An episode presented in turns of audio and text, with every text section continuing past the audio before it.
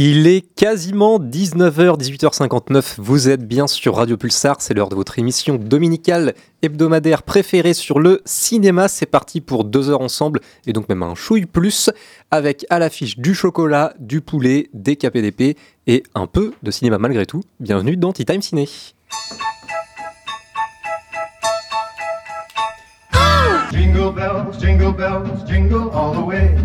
Oh, what fun it is to ride in a one-horse open sleigh. Ladies and gentlemen, ladies and gentlemen, your attention, please. Bienvenue dans Tea Time Ciné. Est-ce que je peux avoir un peu d'eau, si ça ne vous dérange pas? Vous devez prendre une tasse de thé. Ils font un thé divin. 20. Petit Papa Noël, quand tu descendras les poubelles, avec trois grammes dans le cornet, n'oublie pas la dernière marche de l'escalier. Ah, je savais bien que ça serait bon. Bon bah alors Un peu ça, fort, quand le même, ça quand se même. voit pas tous les jours. Tu On est pas bien là On est pas bien là Hein Maintenant il est tiède. Allez, on y va. À la bonne heure. Merry Christmas Oh, oh, oh, oh, oh, oh. Eh oui, dans 7 jours pile poil, c'est Noël. Bonsoir. Bonsoir. Ça sent déjà euh, la dinde fourrée au marron avec euh, le petit fagot d'haricots verts. Je sais pas, je le sens le parfum de Noël Ce sera sûrement pas ça au programme, Ouais, mais, euh, c'est ça. hein. Et moi, Bisous aux auditeurs pourquoi et auditrices végétariens. hein. ben, ça sera une petit dinde fagot végétarienne. ouais. Faut que des fagots d'haricots verts. Bonsoir à tous, bienvenue dans Titem Ciné, votre émission de cinéma. On est là jusqu'à 21h comme tous les dimanches pour vous parler de cinéma. C'est notre dernière émission en direct de l'année 2023 puisque les, euh, le, le dimanche 24 et 31 il y aura des rediffusions. bah, on, re- on fera autre chose. On a, on a une vie aussi. Et on a, oui, effectivement. On sera occupé. Et euh, donc on se retrouvera l'année prochaine, le 7 euh, exactement en direct pour vous faire le bilan de cette année 2023. J'espère que vous allez bien, que vous êtes allés au cinéma, parce qu'on le répète toutes euh, les semaines, c'est important pour la santé mentale. Je m'appelle Grégory, je suis très content de vous retrouver. Il y a en face de moi une fine équipe. Presque au complet, il y en a une qui va arriver. Je pense qu'elle nous écoute dans, dans la voiture. C'est sûr, on t'embrasse, Alice. euh, euh, c'est sûr, elle nous écoute. On. Attention sur la route. hein. Oui, quand euh, même, hein. tranquille. Essaie de retrouver ta voix en même temps euh, quand tu reviens. Euh, bonsoir euh, Antoine, Bonsoir Greg, bonsoir à toutes et à tous. ça va toi? Ça va, dans les cartons, moi, depuis quelques jours, là, euh, beaucoup de, de cartons, déménagements. Ah, Donc, tu euh, déménages? Ouais, Oh. ouais, ouais, donc euh, c'est. euh, j'ai pas eu le temps d'aller au cinéma cette semaine, donc je profite du fait qu'on ait euh, sauté l'émission de la semaine dernière pour euh, vous parler des films que j'ai vus euh, il y a une, une dizaine de jours maintenant. Mais euh, ouais, là en ce moment c'est un peu, un peu sport, mais euh, Ça va se Le- calmer une fois que voilà, tu seras bien installé, Ouais. dans ta petite maison tranquille. Voilà, juste, avant, juste avant les fêtes. Donc bon, c'est. euh. Et du coup, tu fais les fêtes euh, dans ta nouvelle maison? Bon, très certainement, oui, je sais. Enfin, Oh, après, dans la. ça. Dans, je vais aussi, ça va être euh, côté, côté famille, donc euh, ce sera pas forcément euh, dans mon nouveau chez moi, mais, euh, mais ouais, quand même. Et bien sûr, tous les auditeurs pourront euh, être accueillis chez Antoine. On fera la fête, euh, voilà. Sachant qu'il n'y a personne, donc euh. Oui, c'est l'avantage. Oui, alors, pas tous en même temps quand même. hein. c'est l'avantage. Euh, bonsoir Mathis. Bonsoir Greg, bonsoir tout le monde. Et lui, il va bien? Bah ça va super, heureux de vous retrouver. J'ai l'impression Bah- que ça fait une éternité que je suis pas venu donc. euh, C'est la première chose que je t'ai dite quand ouais, t'es arrivé. ouais. Mais ça fait longtemps qu'on s'est pas vu. Ouais, ouais. Qu'est-ce que tu deviens? Qu'est-ce que tu mais deviens? c'est toujours la même chose. Hein. Il y a Alice euh, qui est en bas pour euh, aller l'ouvrir, euh, s'il vous plaît. Bah, Bah, bah, non, j'y vais, j'y vais. tu vas, j'y vais. Mathis? Oui, oui. Ok, comme ça, je peux, je peux euh, accueillir Jeanne avec nous. Bonsoir. Ça va? Ça va. Ça se passe bien euh, dans ton petit magasin de jeux vidéo? Ça, ça va, ça va. On se fait rouler dessus, mais euh, c'est cool. C'est- On fait des sous, donc c'est bien. Alors qu'est-ce qui se fait, euh, enfin qu'est-ce qui s'achète le plus? Ah, la capitaliste. Complètement. Qu'est-ce qui s'achète le plus là? Qu'est-ce qui s'achète le plus? Euh, Des Switch, euh, des PS5, euh, pas de Xbox Series, euh, bizarrement. Euh, Xbox. Qui joue avec Xbox non, non, non, mais euh, ouais, des, des Super Mario Bros. Wonder, euh, Mario Kart Deluxe, euh, tout ça. tout ça, Incroyable. quoi. Mario Wonder, très bien. Mario Kart Deluxe qui se vend encore comme des petits pains, c'est quand même. Ah, euh, c'est fou. Le jeu, il a 10 ans, je crois. hein. Ouais. 12 ans Non. Non, il était sorti autant. sur Wii U. euh, Bah, Bah, déjà, doit la faire quoi, elle a 7 ans, 7 ouais. ans. Ouais, donc, euh, donc Ouais. 8-9 ans, ouais. Elle a Pardon, 6 mais- ans la Switch, elle a été sortie en 2017. Elle va bientôt avoir 7 ans. Ouais. En mars. Ça va Quentin à la Real Ouais, ça va, ça va. Tout va bien La forme? Ouais, ça va, ça va. Ah. Pas, euh, pas- voilà, pas, pas plus d'anecdotes à raconter, mais ça va. Il y a Alice qui va s'installer. Ça va Alice? En direct hein?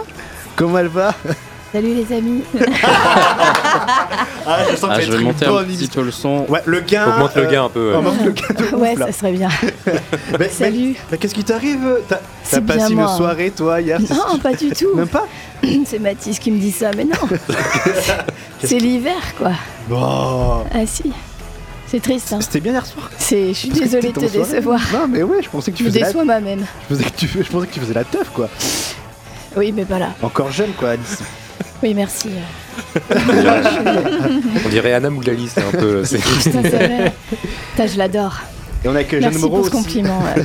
Jeanne Moreau, Antoine. à- Jeanne Moreau à ma Je peux droite. compter sur Antoine pour euh, voilà, me Et faire des compliments. On embrasse euh, notre Maxime, euh, Maxime Michaud, qui nous écoute euh, Ah, salut. euh, avec euh, sa Milady, puisque Et oui. on va aussi parler d'une Mélodie, euh, Antoine, aujourd'hui. Oui, effectivement, on va parler de, de quelques films au programme, donc euh, sortis ces, ces derniers jours, ces dernières semaines. On commencera avec Bâtiment 5, le nouveau film de Lajli. On continuera sur le thème des fêtes et du chocolat avec Wonka. Avec, euh, avec notre cher Timothée Chalamet, bien sûr, en tête d'affiche. Je vous parlerai de La Vénus d'argent, dans lequel on retrouve Anna Mouglalis euh, notamment. On parlera également donc de Milady, tu l'as dit, Greg. On embrasse Milady, bien sûr, Les Trois Mousquetaires, Milady, deuxième, deuxième opus du, du euh, diptyque de Martin Bourboulon. On parlera du Monde après nous, disponible sur Netflix. Et on parlera d'un autre film euh, disponible sur plateforme, sur Netflix aussi, Chicken Run 2. Euh, donc voilà, pas mal de films. Le petit point box-office, bien sûr, comme d'habitude, le contest. Et, euh, et sans doute un petit débat sur le, le- pourquoi est-ce qu'on aime regarder plusieurs fois le même film. Tout ça avant de se faire des bisous pour se dire au revoir. Donc voilà, un programme assez chargé pour cette dernière de l'année. Mais on va essayer de faire, euh, de faire succinct, court et, et juste, en tout cas, comme d'habitude. Bien sûr. Toujours. Évidemment. Merci Antoine. Et juste avant ce très grand programme, on va faire un petit point euh, sur le- les nominations aux Golden Globes avec euh, un Jiggle News. Quentin, s'il te plaît. Bah, c'est parti. News ciné. Les Golden Globes qui auront lieu le 7 janvier 2024. La sélection, en tout cas les nominations, euh, sont sorties il y a quelques jours. Alice va nous faire un petit point. Écoutez, montez bien le son de votre radio, s'il vous plaît. Un petit point. c'est compliqué. Hein. Vas-y. Euh, non, mais un petit point, euh, oui, Golden Globes, parce que ça va vite arriver. Mine de rien, je sais pas trop. Après, voilà, quand on va reprendre, ça va être vraiment le, le palmarès. Évidemment, deux films étaient scrutés lors de ces Golden Globes, c'est Barbie et Oppenheimer. Euh, Anatomie d'une chute aussi, euh, euh, qui, sera, euh, qui sera dans les nominations. Pour les séries, il y a pas mal de séries aussi. Alors, on en parle peu à Titan Ciné, mais c'est bien dommage parce qu'il y a quand même The Crown qui, euh, qui, voilà, qui termine sa, sa saison en ce moment sur Netflix. Euh, après, j'ai pas trop fait de, de focus euh, pour meilleur film. On peut juste quand même euh, relever euh, qu'il y a bien sûr Oppenheimer, euh, le dernier euh, Scorsese, Killer of the Flower Moon, Maestro qui va sortir euh, bientôt sur Netflix, là que, que j'attends avec impatience, euh, de et avec Bradley Cooper. Euh, Past Lives euh, que je vais certainement rattraper aussi, qu'elle a un, un très joli film euh, qui est sorti cette semaine ou la semaine dernière. la zone d'intérêt, je sais pas trop ce que c'est. Zone of Interest, c'est le nouveau euh, Jonathan Ah oui, Glazer. Euh, sur euh, celui-là parle de, euh, Ah, de la, famille et la vie de famille du, euh, du directeur de, du camp d'Auschwitz. Voilà, qui a sa maison avec sa famille Ah juste à côté du camp. ça.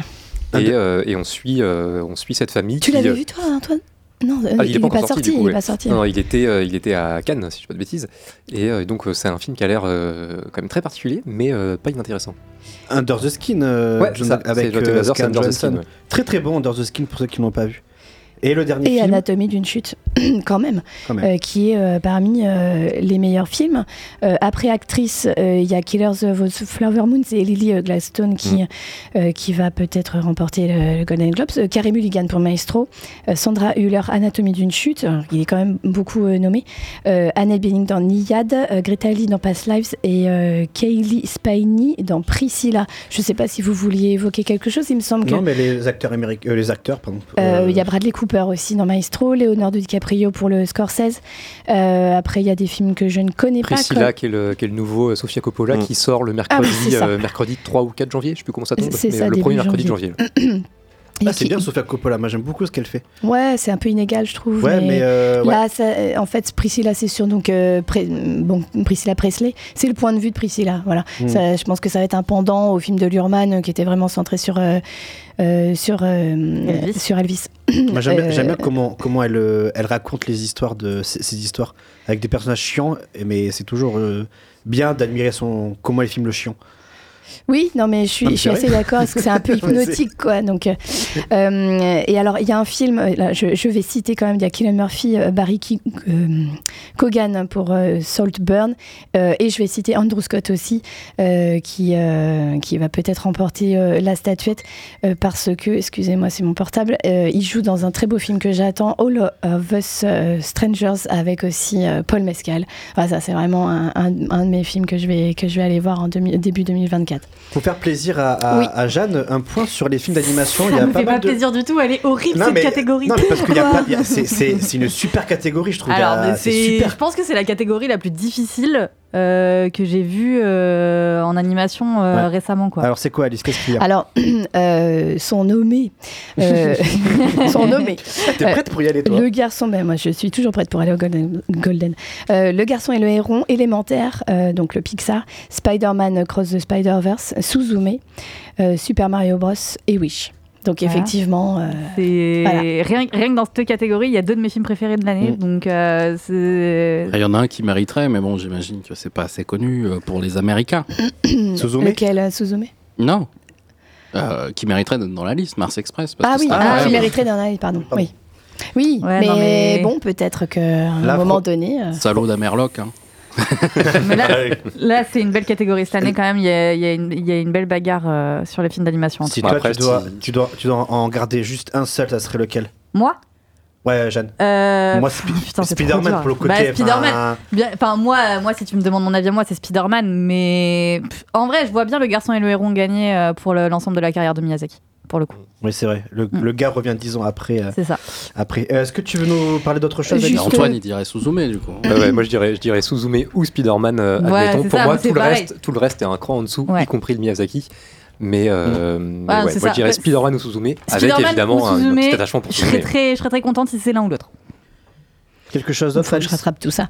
Euh, euh, bah, je vais parler un petit peu des séries euh, brièvement. Euh, meilleure série comique ou musicale, bon, ça c'est toujours un petit peu bâtard euh, ce qui euh, les énoncer, mais il y a Abbott Elementary, ouais c'est ça. Euh, Barry, euh, Jury Duty, euh, des choses qu'on nous qu'on ne connaît, On pas, connaît trop. pas trop. Only Murders in the Building, je crois que c'est sur Oui, c'est Disney. trop bien. hein, Disney+, ouais, ouais. tu en avais Incroyable, parlé. Antoine, euh, qu'il faut que je rattrape Ted Lasso et The Bear aussi qui est, di- c'est- qui est Ah, sur The Bear, c'est très, très, très Voilà. bien. Et en meilleure série dramatique, Succession, euh, qui est partie euh, chez euh, HBO Max, je sais pas quoi. Donc, et, là, et je crois que Succession, c'est fini. Hein. je Succession, crois que c'est fini, ouais. Mais du coup, euh, Il paraît que c'est très très bien. il paraît que c'est Mm, super, mais Mm. du coup, il est parti euh, chez, chez HBO Max, là. Enfin, il est plus sur OCS. Euh, The Crown, euh, The Diplomat, The Last of Us, 1923, c'est pour Paramount Plus, et The Morning Show, euh, dont la dernière euh, saison, la, la saison 3, est actuellement sur euh, Apple TV. Euh, voilà, après, on en parlera plus euh, Oui. des Golden peut-être euh, plus tard. C'est quand? C'est le 7 janvier. Ah ben on n'aura pas le temps d'en parler puisque ben, ça se passera le 7, donc on en reparlera le 14. On, fera, un, point sur, euh, sur les gagnants des Golden Globes le 14 janvier. Prenez date, hein, prenez euh, votre agenda pour noter tout ça, pour nous écouter. Euh, on va commencer la partie film de l'émission. On y va avec le premier film de la soirée, c'est Bâtiment 5 de Laj Lee. Moi j'habite au Grand Bosquet, donc forcément je suis au courant du projet de rénovation. Mais je viens de découvrir qu'il avait complètement changé. Les nouveaux logements qui sont prévus, ils ont plus la capacité d'accueillir de familles nombreuses. J'ai pas le dossier en tête, hein, mais euh, ce que je peux vous dire, c'est que la ville fait vraiment de son mieux pour rénover ce quartier. Bah non, justement. Là, il y a des quartiers où t'as jamais mis les pieds. Mais tu sais ce que ça veut dire que d'être maire d'une ville comme celle-là À quoi ça sert de reconstruire des immeubles et de changer tout un quartier C'est pour se retrouver avec exactement les mêmes problèmes? On parle de quoi exactement? De problèmes sanitaires? Problèmes scolaires D'insécurité? Euh, Droits des femmes On parle de quoi exactement? On parle de problèmes de personnes qui causent des problèmes. On a la plus grosse concentration d'étrangers le département. Et à ça, tu rajoutes le record de délinquance. Tu vois pas comment ça se passe dehors ou quoi, toi? Il revient après Les Misérables, euh, Lajli, Bâtiment 5, Jeanne ainsi que Antoine euh, l'ont vu. Il est sorti il y a à peu près deux semaines. Qui veut commencer? Qui veut. Antoine? Allez, Antoine. Je vais, je vais commencer du coup sur effectivement Bâtiment 5, donc le nouveau film de Lajli, dans lequel on retrouve notamment Antadio, Aristote Louis Ndoula et Alexis Mananti, qu'on retrouvait, euh, qu'on retrouvait lui déjà dans, dans Les Misérables. Dans ce film-là, on va donc suivre Abby, qui est une jeune femme qui est très impliquée dans, la vie de sa commune, qui va découvrir le nouveau plan de réaménagement du quartier dans lequel elle a grandi, qui a été mené en catimini par Pierre Forge, qui à la base est un jeune pédiatre qui est euh, adjoint, adjoint au maire, qui, euh, maire qui va euh, décéder lors de la première scène du film d'un AVC. Euh, et donc il va falloir euh, qu'un adjoint prenne la suite. C'est lui qui va être nommé. À la base, il est pédiatre, il est, pédiatre, pardon, il est propulsé maire et, il va organiser ce, réaménagement et, qui prévoit donc notamment la démolition de l'immeuble où Abby a grandi. Le- L'immeuble, c'est le bâtiment 5, évidemment, qui, porte, qui donne son nom au, film. Et donc avec les siens, avec, avec les gens de cette banlieue-là, elle va se lancer dans un bras de fer contre, contre la municipalité, contre, contre Pierre Forge, et, euh, et tout ça pour empêcher la destruction donc, du bâtiment 5. C'est un film que j'attendais pas mal, parce que moi j'avais beaucoup aimé Les, Les Misérables de, de que j'avais trouvé euh, extrêmement fort, extrêmement puissant. C'est un cinéma qui est euh, assez politique aussi également, évidemment, celui que, que, réalise Lajli. Donc, donc j'étais vraiment très curieux. Et, et puis on sent, on sent dès le début que bon, on est, on est déjà dans une suite assez, assez logique de, euh, du cinéma de Lajli. Euh, il avait expliqué qu'il voulait déjà faire une trilogie sur les banlieues euh, de toute façon en, en film, donc très certainement qu'il y a un, un- un prochain film qui sortira qui sera également, euh, également sur, le, sur le sujet des banlieues. Et, euh, et alors, le- le- le- Les Misérables, c'était beaucoup sur l'affrontement euh, euh, banlieue-police. Là, c'est un peu, alors aussi, mais c'est surtout banlieue euh, versus euh, le maire et, on va les dire, les, institutions, les administrations.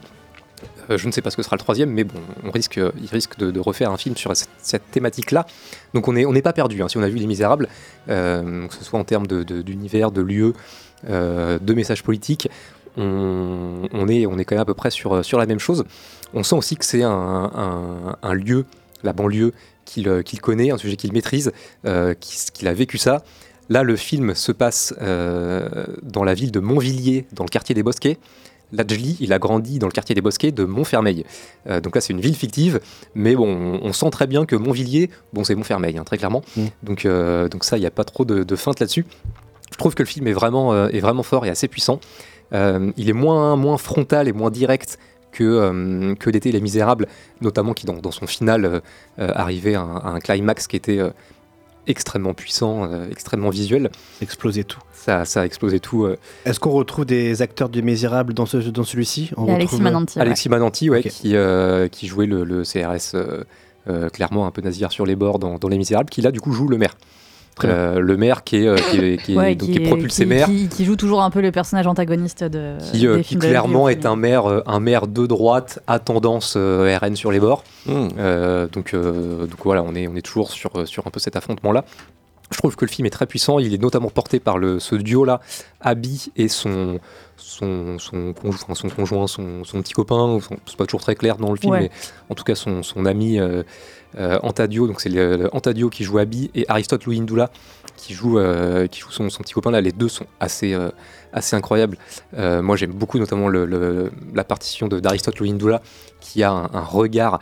On sent que lui, c'est euh, euh, Abby, c'est la, la jeune qui a envie de, envie de renverser un peu ça par, euh, par le système. Euh, elle, euh, elle est très impliquée dans les associations, dans la vie de la commune. Elle veut, elle veut renverser, renverser le, le, le maire, ou en tout cas sa, sa politique. Mais on sent qu'elle est, elle, un petit peu dans, dans la. Voilà, elle reste un petit peu dans le cadre institutionnel. Lui, on sent très vite qu'il a envie de tout brûler. Lui, c'est. euh, Il est lui, très, très est- énervé. Lui, il est, il est énervé, il en peut plus, il est à ça de péter les plombs. après, et, titre, et, et on comprend, et il y, a- il y a vraiment des images où, où cette, cette espèce de détresse qui se transforme en colère, dans son regard, il se passe un truc qui est, euh, qui est complètement fou. J'ai pas de note, euh, Greg. Tu fais ça super bien. Euh, et, et pour le coup, je, je- je- je vais, je vais arrêter là, je vais laisser Jeanne donner, donner son avis. Je trouve que le film, le film fonctionne aussi là très bien, euh, jusqu'à un final qui est, qui est un, un climax qui est également assez fort. Peut-être pas aussi, aussi visuel et aussi puissant que Les Misérables. C'est dans une autre manière, mais, euh, mais intérieurement, euh, ou en tout cas dans, dans ce que ça, ça montre, euh, c'est euh, c'est au moins aussi puissant. Et j'aime beaucoup, j'aime beaucoup ce message politique qu'il a dans, dans ce film-là de, de montrer ce que la politique peut faire de, de- de pire et d'inhumain Mm. aux, aux banlieues, avec notamment une, une- une séquence où, où les gens sont, sont délogés. On dit, bon voilà, le, le bâtiment va être, va être, rasé, euh, il est- il n'est plus habitable, il n'est plus vivable. Suite à un incendie, mais- Suite à un incendie où on ne sait pas très clairement si Ouais. c'est euh, volontaire ou pas. Euh, et où vraiment ils sont, ils sont virés de chez eux. Quoi. Ils sont dégagés et euh, sans vraiment de, de, de solution euh, euh, durable ou, ou- ou respectable pour être, pour être logés. Et, euh, et on, on sent vraiment que derrière ce message, il y a un- derrière ce film, il y a vraiment le message de mais si les décideurs, si les bourgeois, on vous faisait subir ne serait-ce que, que, que 20% de ce que vous nous faites subir, mais, mais, mais vous pèteriez les plombs. Et ce serait, euh, ce serait, le, ce serait le bordel. Euh, Il y, a, euh, y a vraiment cette, euh, un peu ce message-là de mais vraiment les, les, les banlieues sont dociles dans ce pays. Parce que vraiment vous leur faites vivre des Ouais. trucs inhumains et des décisions inhumaines. Et si vraiment, si vraiment ils vous rendaient l'appareil mais ce serait la guerre civile littéralement. Euh, et euh, le, le film va pas jusqu'à nécessairement montrer ça. Mais on sent que c'est là le message du film c'est euh, vous- mais vous, vous n'êtes pas humain, c'est- c'est c'est insupportable. Et vraiment, si, si, euh, si les banlieues devaient répondre à la juste mesure, euh, œil pour œil, dent pour dent, mais, euh, mais vous, faire, vous finisseriez tous au bûcher. Quoi. Euh, et, Bah, euh, Ça fait écho au film sur Netflix, là, le- je me souviens plus du, du tout. Athéna Athéna. Ah oui. fait un petit peu Bah, qui était écho- beaucoup écho. plus dans le beaucoup plus dans le grand spectacle et, euh, et dans l'affrontement. Euh, où il n'y a pas forcément de parallèle à mettre. Euh, on, à peut, mettre on, peut, on peut en mettre un en tout cas sur, cette, sur cet affrontement euh, banlieue versus, euh, versus police et, et décideurs parce que, parce que que ce soit bah, de toute façon Romain Gavras qui a réalisé Athéna, il fait partie à la base de le- la team Courtrajmé, la team Courtrajmé dont fait aussi partie Lajli, Alexis Mananti, voilà, tous ces- c'est toute une bande qui a grandi à Montfermeil. Euh, et, euh, et donc ils ont, ils ont un petit peu les mêmes, les mêmes idéaux et les mêmes volontés politiques euh, qui transmettent dans leur cinéma. Mais je sais pas si. Disons que là, c'est un petit peu plus développé et, euh, euh, et- et montré que dans, Athéna, où on est un peu plus dans le grand spectacle. C'est un film que j'ai beaucoup aimé. Mais euh, là, c'est beaucoup plus social, on va dire, quand même, dans ce que ça montre et dans le propos. Jeanne, tu l'as également vu. Est-ce Oui. que euh, tu rejoins l'avis de Antoine? Ah, je, re- je rejoins complètement l'avis d'Antoine. Après, on en avait beaucoup discuté euh, quand on était sorti du film. Euh, Vous l'avez vu ensemble? On l'a pas vu ensemble, mais on l'a vu. Tu, tu- il l'a vu le mercredi soir, je l'ai vu jeudi matin. Enfin, euh, vraiment à peu de choses près, quoi. Mais, mais en fait, ouais, je, je suis complètement d'accord. En fait, moi, ce qui m'a, ce qui m'a vraiment troublé pendant le film, c'est, bah, t'en, t'en parlais, ce grand final là, et en fait, surtout le, le- le fait que le film s'arrête et n'apporte aucune solution. Et en fait, c'est vraiment le message qu'ils veulent te faire passer, c'est que il y a aucune solution qui est euh, qui, est, qui est proposée euh, aux banlieues, euh, ou même dans un cadre où les mairies voudraient les aider. Bon, ici c'est pas le cas, mais même dans un cadre où les mairies voudraient aider euh, les banlieues à faire en sorte que ça se passe mieux, euh, même là, il n'y a pas de solution qui est apportée. En fait, euh, c'est hyper prenant, c'est hyper. euh, Enfin, c'est. On, ressort un peu avec une boule au ventre en se disant putain, il y a des gens qui vivent l'enfer littéralement et, et personne personne n'est là pour les aider. Limite, enfin, on les on les fout dehors parce que parce qu'ils sont plus gênants qu'autre chose. Et, euh, et c'est c'est en- enfin hyper prenant et Lajli retranscrit très très bien ce- ces sentiments là en fait. Il y a, il y, a, enfin, il y, y a aussi une scène d'intro que, que je trouve extrêmement violente où, euh, où on, voit enfin, la grand-mère de Abby qui vivait euh, avec, avec elle et sa mère et ses petits, et ses petits frères et sœurs euh, qui est décédée. Elle est, euh, on lui rend hommage dans l'appartement où, où elle vivait. Et, euh, et après cercueil. ça, euh, après ça, enfin voilà, faut descendre le cercueil du bâtiment. Les ascenseurs fonctionnent pas. Ils sont obligés de descendre dans les escaliers. Un étage sur deux, il y a pas de lumière, donc ils sont obligés de s'éclairer à la torche de leur téléphone. C'est, enfin, c'est hyper violent comme scène. C'est, euh, c'est, et c'est une scène qui dure euh, bien cinq minutes euh, sans, sans, au- sans, Sans arrêt quoi. coupure, ouais, sans aucune coupure. C'est vraiment, vraiment plan séquence. Genre, euh, mais, mais ça paraît interminable en fait, tellement c'est inhumain comme, euh, comme situation. Donc, euh, non, non, ouais, c'est un film qui est, qui, est, qui est extrêmement prenant, extrêmement presque difficile à regarder, mais, mais qui est complètement nécessaire pour mettre en lumière ce qui se passe dans ces zones-là, quoi. C'est, euh, je, je te, je te rejoins assez vraiment sur ce côté-là où c'est un, c'est un film qui brasse quoi. Ouais, c'est un film qui brasse et qui est extrêmement violent sans, euh, sans que ce soit de la violence physique ou Ouais. ju- juste dans ce qu'il montre, fait, juste dans la situation sociale qu'il montre et qu'il nous explique. C'est, euh, c'est extrêmement violent et, euh, et ça, ça, ouais, comme tu le dis, ça fout un peu une boule au ventre, ça brasse. Et, euh, On voit, on voit en fait, même, même les gens qui habitent dans, ces, dans, dans le quartier des Bosquets, pour le coup, ils sont terrifiés parce qu'il y en a qui, ont, euh, qui, qui, qui réparent des voitures sur le parking de la, de la cité, qui se font virer euh, par des CRS parce que soi-disant c'est trop dangereux, machin, un truc, alors que bah, eux, c'est leur gagne-pain. Et, euh, et on, leur, on leur offre pas de solution. Et en fait, ils font de mal à personne. Ils font, ils font juste euh, leur taf, au final. Et enfin voilà, en fait, tous ces trucs-là sont montrés sans jamais qu'il y ait de solution qui soit apportée. Juste euh, des, des gens sur qui on tape sans que sans qu'ils aient rien demandé. Lajli qui vient de faire son deuxième film qui s'appelle Bâtiment 5 après Les Misérables, peut-être une, une trilogie euh, qui, va, qui va arriver peut-être avec un Bâtiment troisième 5, film. euh, Bâtiment 5 qui pourrait être un, un, un bon film de Noël. euh, mauvaise ambiance, mais il y a- Ouais. il y, a une séquence qui se passe à Noël. euh, et, mais bon, voilà, c'est c'est pas, c'est pas hyper, euh, C'est pas très joyeux. pas euh. hyper Noël joyeux, mais, euh, mais bon, c'est. Il y a- une partie qui se passe à Noël quand même. Si vous êtes intéressé, euh, il suffit d'aller euh, checker euh, vos salles à côté de chez vous pour aller le voir. On va passer au prochain film qui, lui, peut-être peut sûrement assimiler à un film de Noël. Ah oui, complètement. Ah oui, complètement Ah, complètement. Allez, c'est euh, Wonka. Monsieur Wonka, je vois que vous êtes un homme très ingénieux. Qu'est-ce que tu fais? Je fabrique du chocolat, bien sûr. Tu l'aimes comment? Noir Blanc Fondu Totalement givré? Bien des gens sont venus ici pour vendre du chocolat. Tous ont été broyés. Par le cartel des chocolatiers. Il faut vendre du chocolat pour avoir une boutique. Et il faut avoir une boutique pour vendre du chocolat. J'ai une idée. Je sais que tu n'as pas eu une vie facile, mais tout va s'arranger. Tu le promets? Promis, juré, craché. Y a pas plus solennel comme promesse. Mesdames et messieurs des galeries gourmets, Je suis Monsieur Willy Wonka. Il est doué. Trop doué. Ouais, je pense que j'ai dû prendre dans les 100 kilos en deux semaines. Vous pourriez changer sa vie, monsieur Wonka. Changer leur vie à tous. Sauf qu'il peut Toutes les bonnes choses dans ce monde ont commencé par un rêve. Alors ne renonce pas au tien. Le préquel de Charlie et la chocolaterie, c'est Wonka avec Timothée euh, Chalamet. Ah, tu sais pas ça? C'est pas le C'est préquel? pas- non, c'est pas un préquel. Hein. C'est c'est Une origin story? euh, Ouais, c'est une origin story, mais c'est pas, enfin, c'est pas du tout lié au film Charlie et la chocolaterie au final. hein. Pardon, excuse-moi. Non, mais Ah. c'est- c'est pas du tout le même univers pour le coup. Enfin, c'est ça reste Roald Dahl, mais c'est pas. Avec Timothée Chalamet qui interprète donc euh, Willy Wonka. Que vaut ce film qui chante euh, toutes les 5 minutes Eh ben, Et c'est pour ça que je suis pas allé le voir. Moi, je savais pas que ça chantait. Je savais pas que ça chantait, mais arrête, c'était écrit dessus. Je te euh. jure, je savais pas que mais ça moi, chantait. c'est pas évident. Hein. C'est pas Quand euh, on- dans la quand bande on- annonce, c'est pas clair. Dans la Ouais, c'est pas bande-annonce clair. Non. Arrête, t'as une partie euh, Ah bon devant, devant le magasin où il commence à chanter et a fait une chorégraphie. Je suis ouais, c'est bon, stop, je vais pas. C'est moi, je vais pas le voir. Non, en vrai, j'ai j'ai- souffert j'ai avec pas vu. Wish, alors je vais pas me faire tirer. J'ai pas, je crois que j'ai pas vu une seule bande-annonce en entier. J'ai vu des mini teasers de genre euh, 10 secondes, tu vois, mais j'ai pas vu une seule bande-annonce en entier. Donc je pense que c'est pour ça aussi que Puis je bon, pas on fait est un peu avoir. focus sur Oui, Timothée. puis hein, voilà, je veux voilà, dire, je le, dire, le bon, film il hein. m'avait attrapé avant que, Voilà. euh, avant que j'aille le voir. de Timothée, toute on façon, court, mais, nous. Hein. Avec Timothée Chalamet. Hein. Tu le laisses tranquille. C'est chouchou.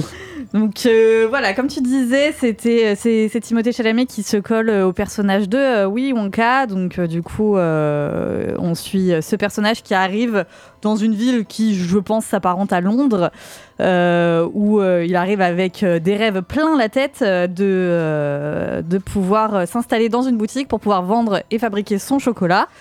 Euh, chocolat euh, un peu un peu magique parce que euh, Willy Wonka a fait le tour du monde pour récupérer les meilleurs ingrédients pour euh, pour mettre dans son dans ses recettes.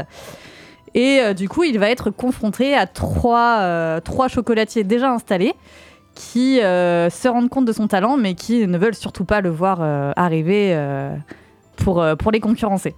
Donc euh, du coup, on va vraiment suivre euh, suivre le personnage de Wonka euh, dans, dans ses petites aventures et petites mésaventures pour le coup.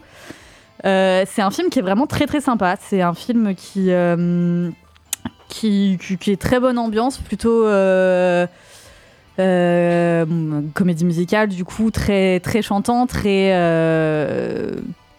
Chiant. C'est pénible. Euh, non, non, mais qui, qui, donne, qui donne la patate, en fait, qui donne la pêche, vraiment, parce que bon, euh, il, y, a- plusieurs péripéties, y a, on est sur, on, est sur, euh, sur l'univers de, de Roald Dahl, donc il un petit peu de fantaisie, un petit peu de magie. Euh, mais mais c'est un film qui est ouais qui est, qui est- qui met du baume au cœur qui, qui, qui est très positif C'est assez rythmé comme film. c'est très rythmé. Ça a l'air d'être rythmé. euh, C'est très très rythmé. En vrai, euh, le, le film, je sais, même pas combien de temps il fait. Il doit faire 1h50, un truc comme ça. ouais, 1h55. euh. Ouais, un truc comme ça. Il passe, euh, il passe très très bien, honnêtement. Il n'y a, pas- il y a pas de moment de flottement, il n'y a pas de moment d'ennui. C'est pas un peu long, je Non, trouve que- non, non, franchement, euh, j'ai pas, j'ai pas ressenti euh, deux heures de film en fait. J'ai vraiment, euh, tu, tu prends les scènes euh, comme elles arrivent et c'est, c'est le, le rythme est très très bon. Euh, Timothée Chalamet est très très bon, il chante très très bien ce petit con. Euh, C'est tout faire. Mais ouais, c'est infernal. Euh, mais non, non, franchement, c'est une très belle comédie, comédie de Noël, très bon film pour, pour la- les fêtes de fin d'année, qui donne très très faim pour le coup. Mais euh, Il y a beaucoup de chocolat. On voit beaucoup de chocolat. Beaucoup de chocolat. T'avais envie de rentrer dans le film, manger du chocolat? Ouais, ouais, ouais, franchement, le chocolat donne euh, grave envie. Dans la fontaine. un plongeon dans la fontaine. ouais, ouais, Bah, Les fans de chocolat, c'est pour ça que je J'adore le chocolat. Non, non, mais ouais, c'était, c'était, non, c'est, un- c'est, c'est très bonne, euh, très, très bon film euh, que, que vous pouvez tout à fait aller voir en famille. Il y a, il y a, ouais, c'est comme je disais à Alice parce qu'elle me posait la question, mais il y a deux personnages qui peuvent faire un peu peur. C'est euh, des personnages que tu qui, qui pourraient être un peu plus flippants pour les enfants. Il y a un chien qui a l'air assez, assez vénère quand même. Mais sinon, dans l'ensemble, c'est vraiment, c'est vraiment family friendly. Il n'y a pas de problème. C'est pouvez 6-7 emmener- ans, hein, j'avais lu euh, Ouais, les critiques. ouais, ouais. euh, Oui, après, bon, voilà, ça chante. Ça dépend aussi des enfants. Faut, Bien faut sûr. vraiment avoir du bon sens. Bien sûr. Le, ti- le tien, il peut aller le voir, je pense. hein. Oui, parce que. Il a euh, déjà vu Saut. nickel, eh, c'est passé nickel. bien. C'est passé nickel. Il a 6 ans, il joue déjà Call of et tout. Non, non, mais euh, je crois que c'est les réalisateurs de Paddington. Ouais, c'est ça, exactement. C'est Paul Euh, King qui avait ré- réalisé les voilà. deux Paddington Qui sont avant, super, enfin, moi, qui que sont- j'adore. Qui sont top, ouais, qui sont des très très bons Et films pour aussi. le coup, si vos enfants on connaissent Ouais. un petit peu cet univers-là, euh, je pense que ça. Non, non, ça, ça, ça marche très très bien. Ouais, effectivement, il y a, il y, a, il y a une scène avec un chien qui pourrait faire un Mm. petit peu peur aux enfants, mais dans l'ensemble, vraiment, ça dure deux secondes et on passe à autre chose. Donc, euh, c'est non, non, c'est un, film que, que vous pouvez tout à fait aller voir en famille et qui est plutôt très très sympa pour les fêtes de Noël. Moi, je, je recommande. Et en termes de musique, parce que je crois que c'est Neil Hannon qui a, qui a composé la musique. J'en ai aucune idée. Alors, j'ai vu ça. En fait, c'est le pas, moi, je regarde chanteur- pas ce qui se passe autour C'est le chanteur de The Divine Comedy, qui était un groupe euh, anglais euh, euh, assez magistral. Mhm. Et, euh, et c'est un super compositeur voilà, de, de pop, pop rock. Ouais, ouais. Non, Et après, donc je a pense des, que les des musiques très belles mal aussi. Hugh Grant est tellement drôle. Oh là là là là, il est exceptionnel. Désabusé, Ouais, comme on aime. ouais, il, est, il, est, il est exceptionnellement drôle. Non, franchement, c'est un très très bon film. J'ai passé un très très bon moment. Et, euh, et, euh, et non, franchement, ouais, si, si vous voulez aller voir un film euh, pour, pour Noël, vous pouvez euh, tout à fait aller voir Wonka. C'est tout à fait adapté. Merci Jeanne euh, euh, pour Wonka que vous pouvez aller voir en famille, donc pour Noël. On va terminer cette chronique, Jeanne, par une musique, une Oui. chanson plutôt que tu as choisie. C'est euh, tout à fait, c'est une chanson, c'est un titre interprété par Timothée Chalamet, World of Your Own. Et on se retrouve d'ici. Non, mais il y a ton micro, c'est juste que t'as parlé trop loin du micro. hein. Ah pardon. euh, et on se retrouve d'ici. Ouais, je sais pas faire de la radio. Ah, je Au- voyais au bout de surpris, 13 ans, là, je ne sais toujours pas faire de radio. C'est vrai, en fait, il y, a il y a un truc où si tu parles trop loin, ça coupe. D'accord. donc- Ah oui, si je parle comme ça, ça coupe là ça Non, coupe pas. parce que ça va. mais- Ok. Euh, bon, du coup, on se retrouve ici 3 minutes pour la suite de l'émission de l'HK 21h. Et ne bougez pas. Close your eyes and count to ten. Make a wish now. Open them. Here's a store that's like no other. If it were, I wouldn't bother. Chocolate bushes, chocolate trees, chocolate flowers and chocolate bees, chocolate memories that a boy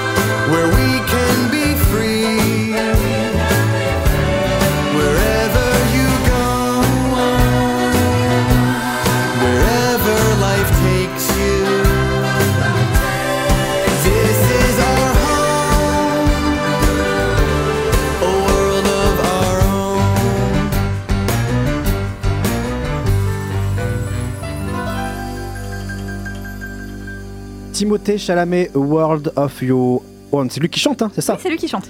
Extrait de, euh, la- du film euh, Wonka. Vous êtes bien sur Radio Pulsar. On est là jusqu'à 21h d'Antitime Ciné. Vous pouvez réécouter tous nos podcasts, bien sûr, sur les différentes plateformes de streaming. On continue à parler euh, de films avec la Vénus d'argent et c'est Antoine euh, qui l'a vu. Par contre, euh, c'est euh, c'est- c'est Wonka, parce que si tu dis Wonka, on dirait juste que tu dis branleur avec un accent.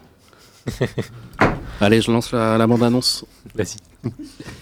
Il me nique le truc, lui. Allez, vas-y, la d'argent. Vous aimez l'argent? J'en sais rien, j'en ai pas. Mais vous aimez l'argent en général. Je pense que j'aimerais la liberté que ça me procurerait si j'en avais. Si aujourd'hui vous faisiez passer un entretien, quelle serait la meilleure question que vous vous poseriez? Est-ce qu'il y a une personne qui veut réussir plus que moi? Et alors? Non. Tu veux pas te chercher un autre boulot, non? Truc normal. Les banquiers ils restent entre eux, ils voudront pas de toi. Je monte un fonds d'investissement à Singapour. J'ai besoin de gens brillants pour m'entourer et j'ai pensé à toi. Je suis la bonne personne. Et tu serais prête à tout quitter pour aller vivre là-bas? Tes amis? J'en ai pas. Ta famille? Je te reconnais plus, t'as changé. C'est quoi cette armure de banquière? Qu'est-ce que c'est que cette cravate absurde? On nous fait croire qu'on peut changer de monde. Mais en fait, on est quelque part et on crève au même endroit. Décidément, les banquiers, ils ont pas d'amis. effectivement, effectivement, toujours. On se demande pourquoi. Euh, la Vénus d'argent, Ce n'est donc, pas d'amis. premier film d'Elena Klotz, dans lequel on retrouve donc Claire Paumé, plus connue sous le nom de Pomme, le- la chanteuse dans le, dans le rôle euh, principal. On retrouve également Sofiane Zermani, qui lui aussi est connu dans le monde musical sous le Fianso. nom de Fianso. Euh, Nils, Schneider également, notamment, entre autres. Euh, donc, cuisine. Dans euh, ce film-là, on va retrouver Jeanne, qui donc est interprétée par Claire Paumé, qui a 24 ans. Elle vit dans une caserne en banlieue avec son père gendarme, son petit frère et sa petite sœur. Et donc elle va faire le pari de réussir sa vie dans le monde de la finance, pas tant pour la gloire ou le luxe, mais parce que c'est le moyen qu'elle a trouvé pour gagner sa liberté.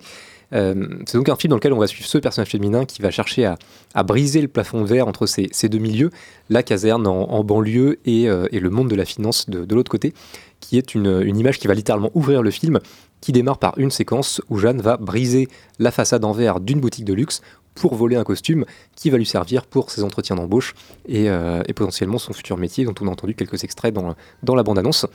Sur le principe et sur la forme, du coup, c'est un sujet qui est, qui est pas inintéressant, qui, même est plutôt euh, plutôt intéressant.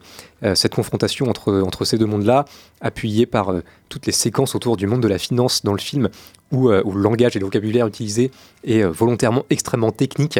Alors je ne saurais pas dire dans quelle mesure c'est réaliste ou pas, euh, mais vraiment, quoi qu'il en soit, on comprend rien. Euh, quand ils parlent, vraiment, quand ils sont dans le monde de la finance, ils sont là genre, ah oui, non mais la courbe euh, parabolique du bidule, du machin, de, du R22, je sais pas quoi, j'en sais rien. Mais bref, ils, utilisent volontairement un, vocabulaire extrêmement technique, on ne comprend rien à ce qu'ils racontent, mais, mais c'est donc, donc volontaire. C'est porté en plus par du coup un casting qui est plutôt bon, voire très bon, que ce soit Nils Schneider qui joue, qui joue en gros un, un militaire qui, qui revient et qui, on comprend qu'il a eu une, histoire euh, plus ou moins aboutie avec Jeanne quelques années auparavant. Il était parti en, mission, il revient quatre ans après, et, euh, donc les deux vont, euh, flirter ensemble. Donc Nils Schneider qui est un personnage qui est, assez intéressant, même s'il est, je trouve, bizarrement écrit.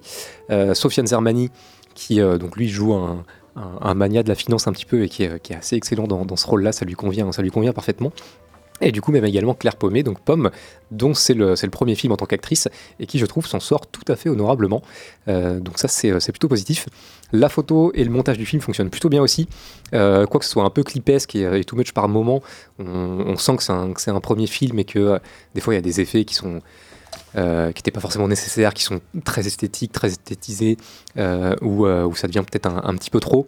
D'autant que certaines séquences sont soutenues par des chansons en français dans le texte euh, qui personnellement m'ont complètement sorti des scènes. Vraiment des chansons type euh, euh, Magenta ou enfin comment il s'appelait avant Fauve, enfin des, des chansons Oh. françaises avec des paroles qui alors, moi m'insupportent complètement et, et qui du coup me font complètement sortir des scènes parce que je, je n'entends plus que ça et je, je- je ne suis plus ce qui se passe à l'écran.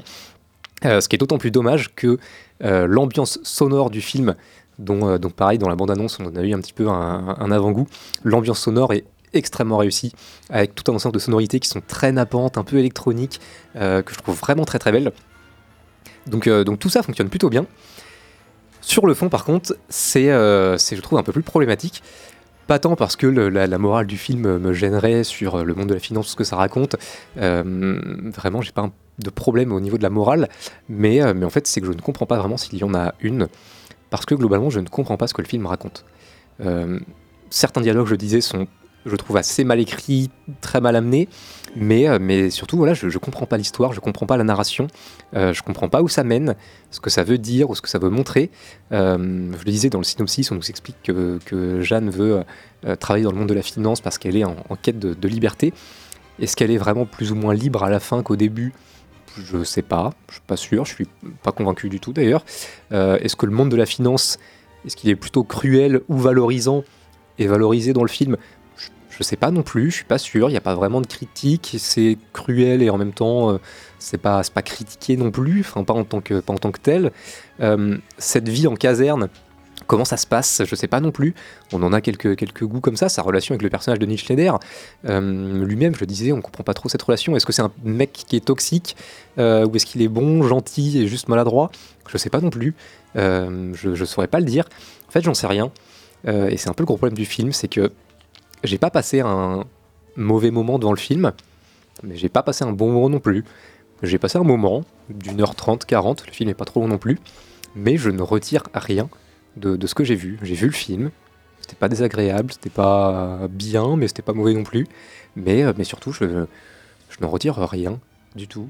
Et c'est assez perturbant comme, euh, comme, euh, comme sentiment quand on sort d'un film de se dire bon, ça joue plutôt pas mal, c'est bien, mais moyen, c'est. Enfin voilà, ça, ça joue plutôt bien, la photo est belle, mais, mais le montage est un peu too much par moment. Les propos, enfin, les thématiques sont intéressantes, mais je comprends pas ce que le film raconte. Je, je, je sais même pas s'il a un propos fondamentalement. Donc c'est. euh, C'est quoi du coup C'est un manque d'écriture? C'est un manque d'enjeu? C'est un manque d'object de. On comprend pas l'objectif On comprend pas le.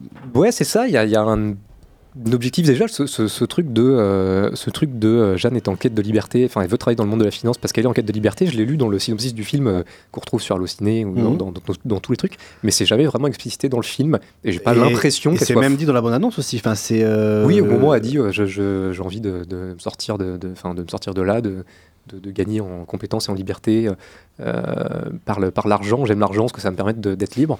J'aime l'argent. Mais, euh, c'est pas, c'est pas explicité. Il n'y a pas de, il y a pas de, il y a pas de chute à ça, qu'elle soit bonne ou mauvaise. Euh, je sais pas, je sais pas ce que le film raconte. Et oui, ça- pour moi, il y a un problème d'écriture dans le film, ça c'est clair, que ce soit écrit, une- que ce soit au global dans le scénario, parce que les, les séquences s'enchaînent et l'histoire s'enchaîne. Il y, a une- il y a une narration qui est là, mais euh, mais il n'y a pas d'écriture de fond avec une thématique qui a un début, un milieu, une fin et, euh, et une fin qui, ser- qui serait meilleure ou pire qu'au début. Ça, je le ressens pas devant le film.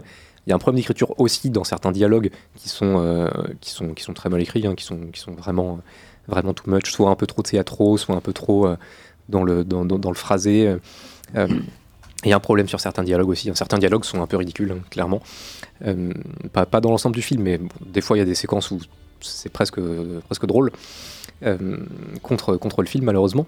Mais, mais ouais, non, je sais pas, il y a un problème là-dessus, sur la narration, sur le scénario, ça c'est clair. C'est pas un film qui est bien écrit, ça c'est une certitude. Mais, euh, mais du coup, ouais, c'est un film qui a des qualités et on sent que c'est C'est un- une première tentative. C'est une première tentative. Euh, elle l'a pas écrit elle-même, hein, c'est euh, c'est un, scénariste qui l'a écrit, dont j'ai dont j'ai pas le nom malheureusement. Il y a même trois scénaristes. Il y a Noé Debré, Émilie Barnett et Elena Klotz. Ouais, Noé Debré, Noé Debré qui a, qui a écrit pas mal de trucs quand même en plus, mais, mais euh, ouais, on sent que c'est. euh, Il y a quelque chose derrière, ça c'est clair. Je pense qu'Elena Klotz euh, a du potentiel pour faire de, de très beaux films euh, d'auteur. Euh, et en plus, je pense que c'est malgré tout une directrice, une directrice d'actrices et d'acteurs euh, qui, je pense, a quand même plutôt pas mal de talent là-dessus parce que, parce que Pomme, dans ses premiers films, hein, quand même, donc on pouvait s'attendre. enfin, on pouvait s'attendre à une catastrophe hein, euh, potentiellement. Non, non, elle s'en sort vraiment, euh, vraiment bien. Euh, Fianso, Fianso est nickel aussi, mais alors lui, je pense que c'est vraiment un acteur en devenir euh, avec un, un vrai potentiel. Et, euh, et quelques acteurs et actrices euh, qui ont, qui ont un petit peu de, de, de bagou derrière, que ce soit Nick Schneider, que ce soit bah, Anna Moulalis, on l'a dit, elle, qui est, euh, qui est une, une grande actrice aussi. Donc tout ça fonctionne bien, mais le film euh, ne, ne fonctionne pas du tout sur le, en, en tant que tel. Quoi. Vraiment, c'est une des premières fois, en tout cas depuis longtemps, où je suis sorti du film en me disant Ok. Ok. Ok. Ok, c'était ouais, ok vu, c'est c'est- c'est Ok, vraiment ça check. quoi. C'est euh, oui, c'est bien, c'est beau, mais euh, mais ça raconte rien et euh, je suis pas déçu, je suis pas heureux, je suis c'est juste euh, voilà, j'ai passé un moment. Je reprends, je ma vie normalement. C'est- c'est- hein, ouais, c'est ça, donc, je reprends ma vie euh, normalement. J'ai pas passé un bon moment, j'ai passé, j'ai pas passé un mauvais moment. J'ai passé un moment de, de- pendant une heure et demie et voilà. Et je passe à la suite. La Vénus d'argent, pour euh, ceux qui sont intrigués par ce que vient de nous euh, dire euh, Antoine, euh, disponible encore dans vos salles de, de cinéma. On va passer au prochain film qui est euh, eh bien le deuxième volet des Trois Mousquetaires, sous-intitulé Milady. C'est pas moi que vous voulez Eh ben, elle est forte, cette bande-annonce. C'est pas moi Je sais que c'est vous qui l'avez enlevé. Quel dommage que vous ne vouliez travailler pour moi. Qu'avez-vous fait d'elle? Vous me paierez cette offense. Il me dira où elle est ou je jure de le tuer. Prends garde, D'Artagnan. Cette femme t'a envoûté. Nous sommes des tueurs, D'Artagnan, que cela vous plaise ou non. Que chaque hérétique du royaume sache ce qu'il en coûte de défier le roi. Mousquetaire. Vous êtes soldat pour mourir Je vous emmène là où on meurt.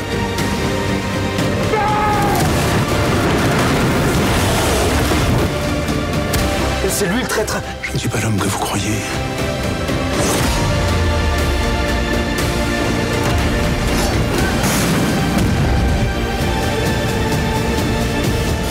Un seul geste et je vous tue Si vous me tuez, vous ne saurez jamais où est Constance. Suite et fin euh, de ce diptyque Les Trois Mousquetaires. Le premier épisode est sorti en mars-avril. Toujours avec Fr- euh, François de Civil, Vincent Cassel, Romain Duris, Pio Marmaille et euh, la très envoûtante Eva Green qui, cette fois-ci, a le rôle, on va dire, le principal dans ce deuxième film qui s'appelle qui sous-s'intitule euh, Milady. Jeanne l'a vu et d'ailleurs ça me fait penser, on embrasse Milady qui nous écoute, on l'embrasse. Je l'ai vu ainsi que Jeanne et personne d'autre. hein. Et moi. Ah, tu- toi aussi Oui. Mais quand? Mais je, C'était prévu je ça? l'ai dit. Ah, tu l'as dit Pardon. C'est Et Tu vois, t'écoutes pas et quand Alice elle parle. Non, Il personne me ne semblait bien hein, qu'Alice elle l'avait vu et tu m'as dit non. Je l'ai redit euh, sur le fil euh, de la conversation. pas possible. Non, c'est J'étais tellement perdu dans, dans qui voyait C'est quoi. Eva qui Green qui t'a embouté C'est Eva Green qui m'a embouté. Et Ah, ben, on se moque de nous avec Timothée, mais euh, il est pas meilleur. Hein. J'avoue que j'étais comme ça pendant deux heures en demandant il va. Je fais ah, il va graine. Envoûte-moi encore. Oh, le craquage mental en direct. Ah, graine. Euh, euh, Alice, alors. Sinon, le cinéma. alors- Attends, et Timothée Chalamet il en fait aussi. Euh, du Oh coup, non, alors, mais je suis euh, tout à fait d'accord. Sinon, le cinéma sur Wonka aussi. hein. euh, alors, Alice, toi, tu as apprécié le film? Mais moi, je l'ai vu hier. ouais, j'ai j'ai revu le premier euh, la semaine dernière. Euh, parce qu'il repasse sur OCS, il me semble, pour ceux qui l'ont. Euh, et euh, bah, moi, moi, j'ai- moi, j'aime bien. Alors, le premier, euh, j'avais été un petit peu euh, critique parce que hum, on voyait pas grand-chose au niveau de la photo. C'était quand même assez dark. Euh, C'était quand même un peu sombre.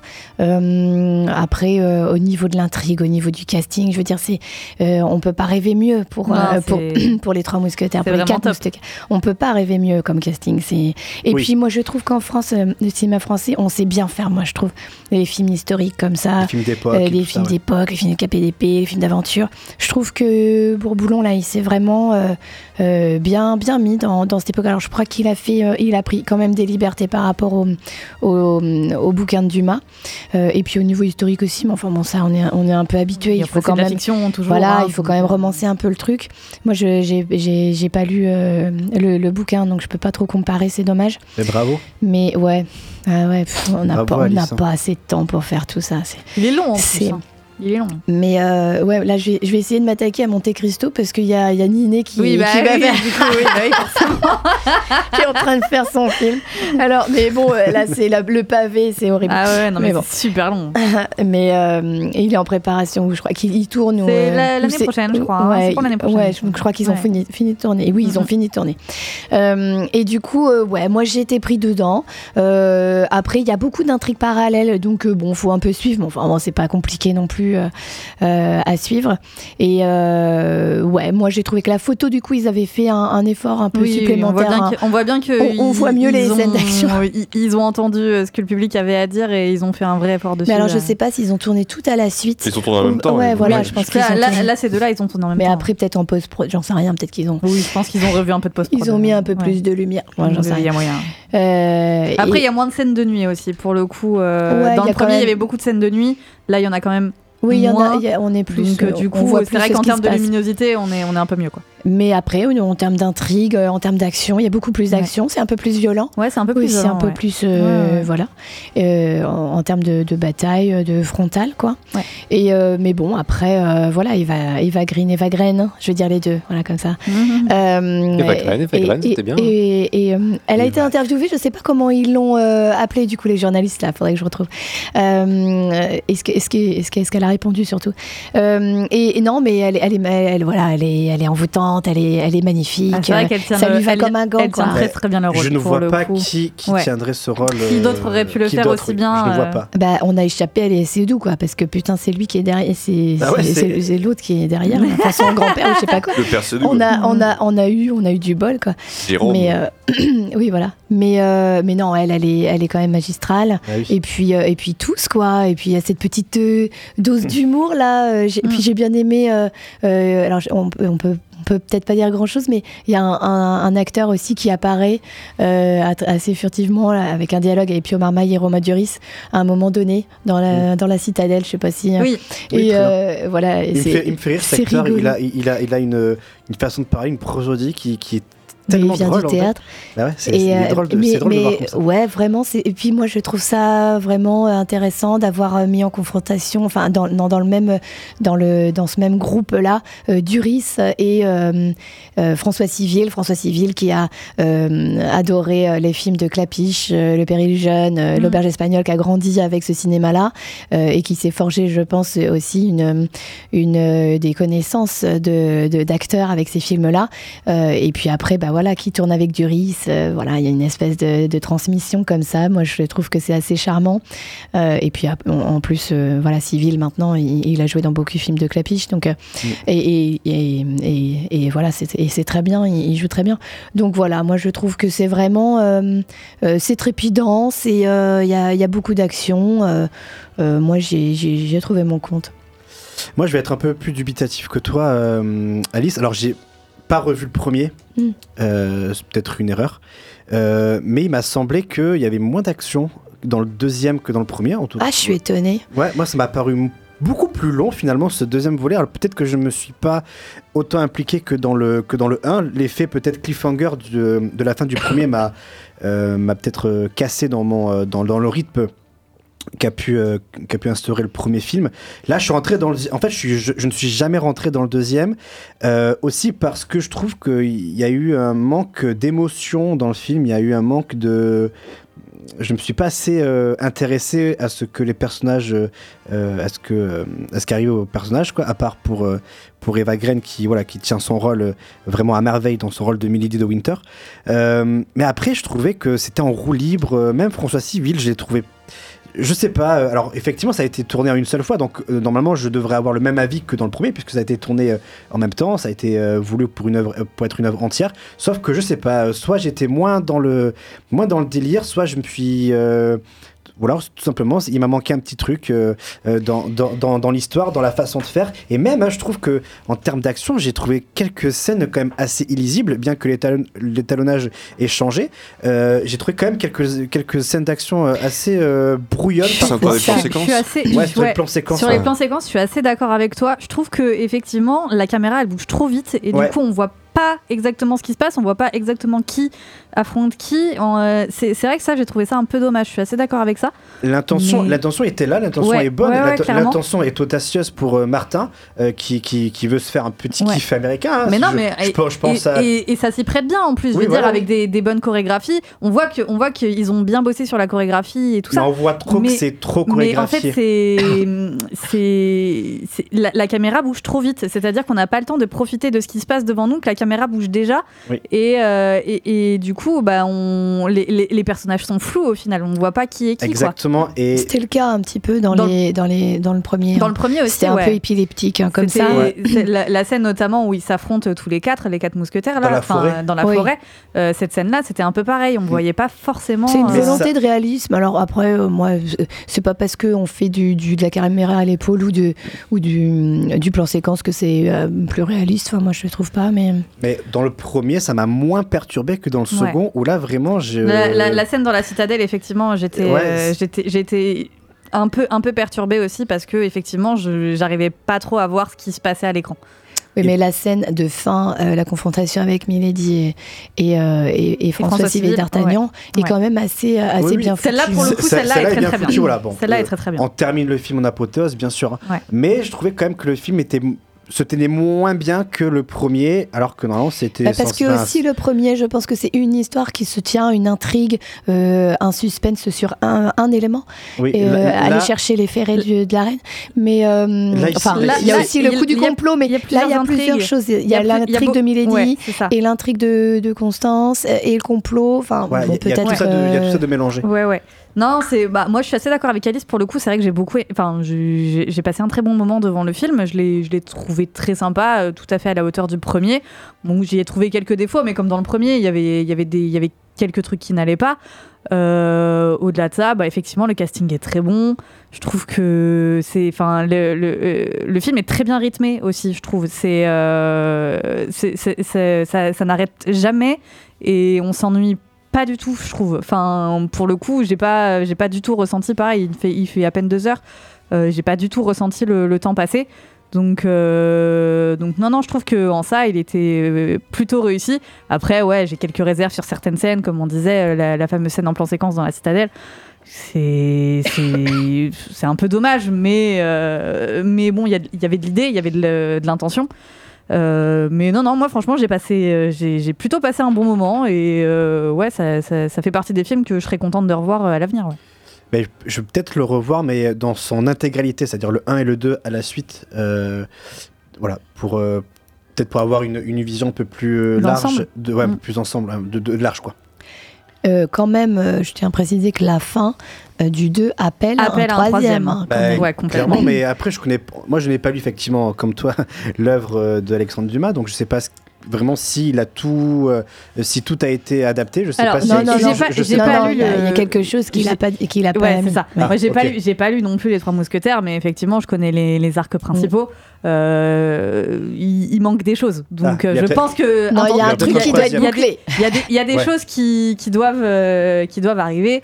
Donc, euh, donc je pense que euh, l'intention c'était de voir comment ces deux-là allaient marcher et euh, voir si on lançait, si on enclenchait une suite ou pas. Ah, parce que là, tu crois qu'ils ont pas tourné du coup le, la suite? Je sais pas. Ah non, ça n'a pas été tourné. Non, je crois pas. hein. Ah, bah attends, parce que c'est pas, hein. clair, hein. c'est très clair qu'il y a un autre film. Oui, oui, alors, mais, je crois que l'idée, l'idée générale, c'était d'en faire quatre films, si je me Ah ouais. rappelle bien. Et euh, ouais, parce que c'est coupé en quatre arcs aussi dans le film, dans le livre. Donc Ah, ok. euh, voilà. Donc il me semble que l'idée générale, c'était de faire quatre films, mais ils voulaient voir comment ça allait marcher avant de- d'enclencher les suites, quoi. Il me semble que c'était ça l'idée générale, mais euh, après je peux me tromper. hein. Bon, en tout cas, euh, pour ceux qui ont vu le premier, bon, forcément, allez voir le deuxième pour avoir la, bah oui, la, le, fin- la le- fin le de ce cliffhanger du premier, euh, voilà. Voilà. Et euh, en tout cas, moi, j'étais un peu, un peu déçu de, de ce film, mais euh, mes, euh, mes compagnons à ma droite, Jeanne et Alice, ont adoré. Donc, allez le voir euh, dans vos salles près de chez vous. On va pouvoir se faire une petite pause musicale. Jeanne, quelle chanson tu as, quelle musique tu as choisie? Oui, j'ai choisi la musique du procès Tréville de Guillaume Roussel, du coup, qui, euh, qui s'est également occupé de la musique euh, ce coup-ci. Et on revient pour parler de- du film euh, Le Monde après nous et de Chicken Run 2. On est là jusqu'à 21h. C'est Time Cynic qui vous accompagne ce dimanche soir.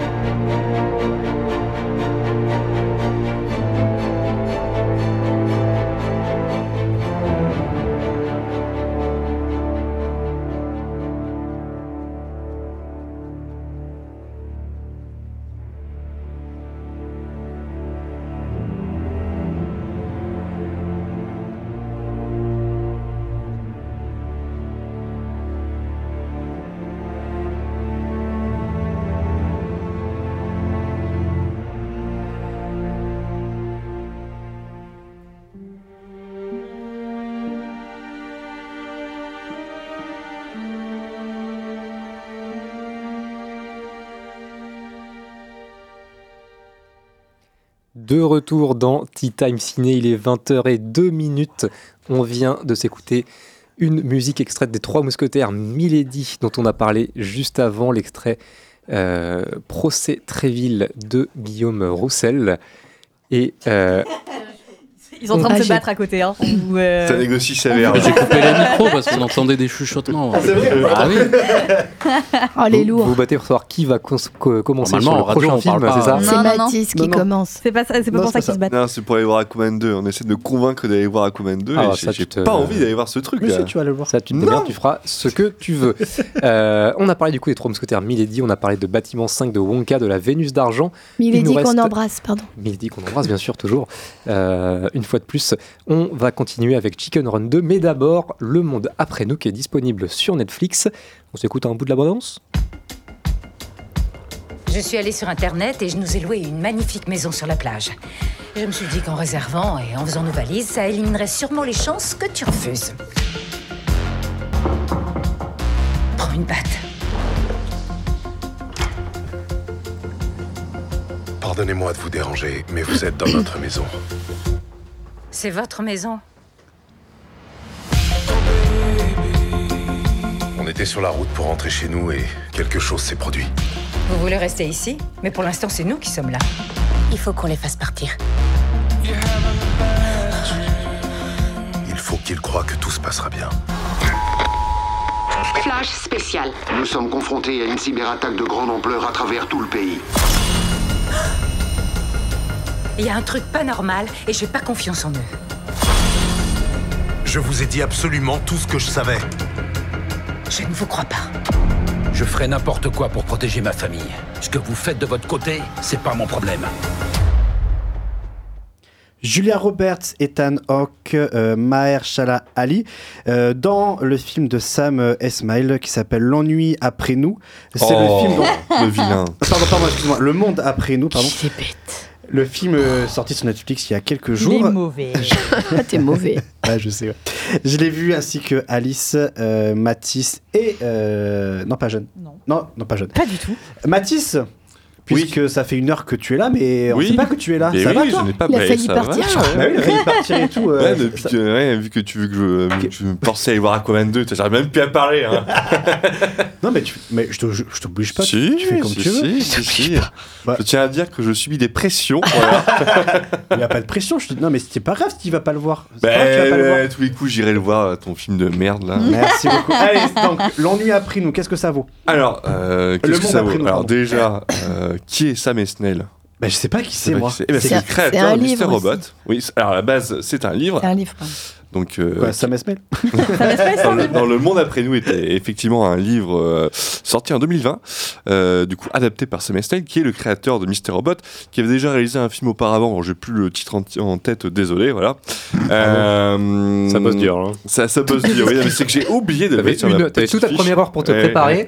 Et voilà, je plante. Non, mais voilà, je le sais, mais qui s'appelle Cornet. Voilà, c'est un effort D'accord, quand oui, tu bah oui, avec ton PC en face.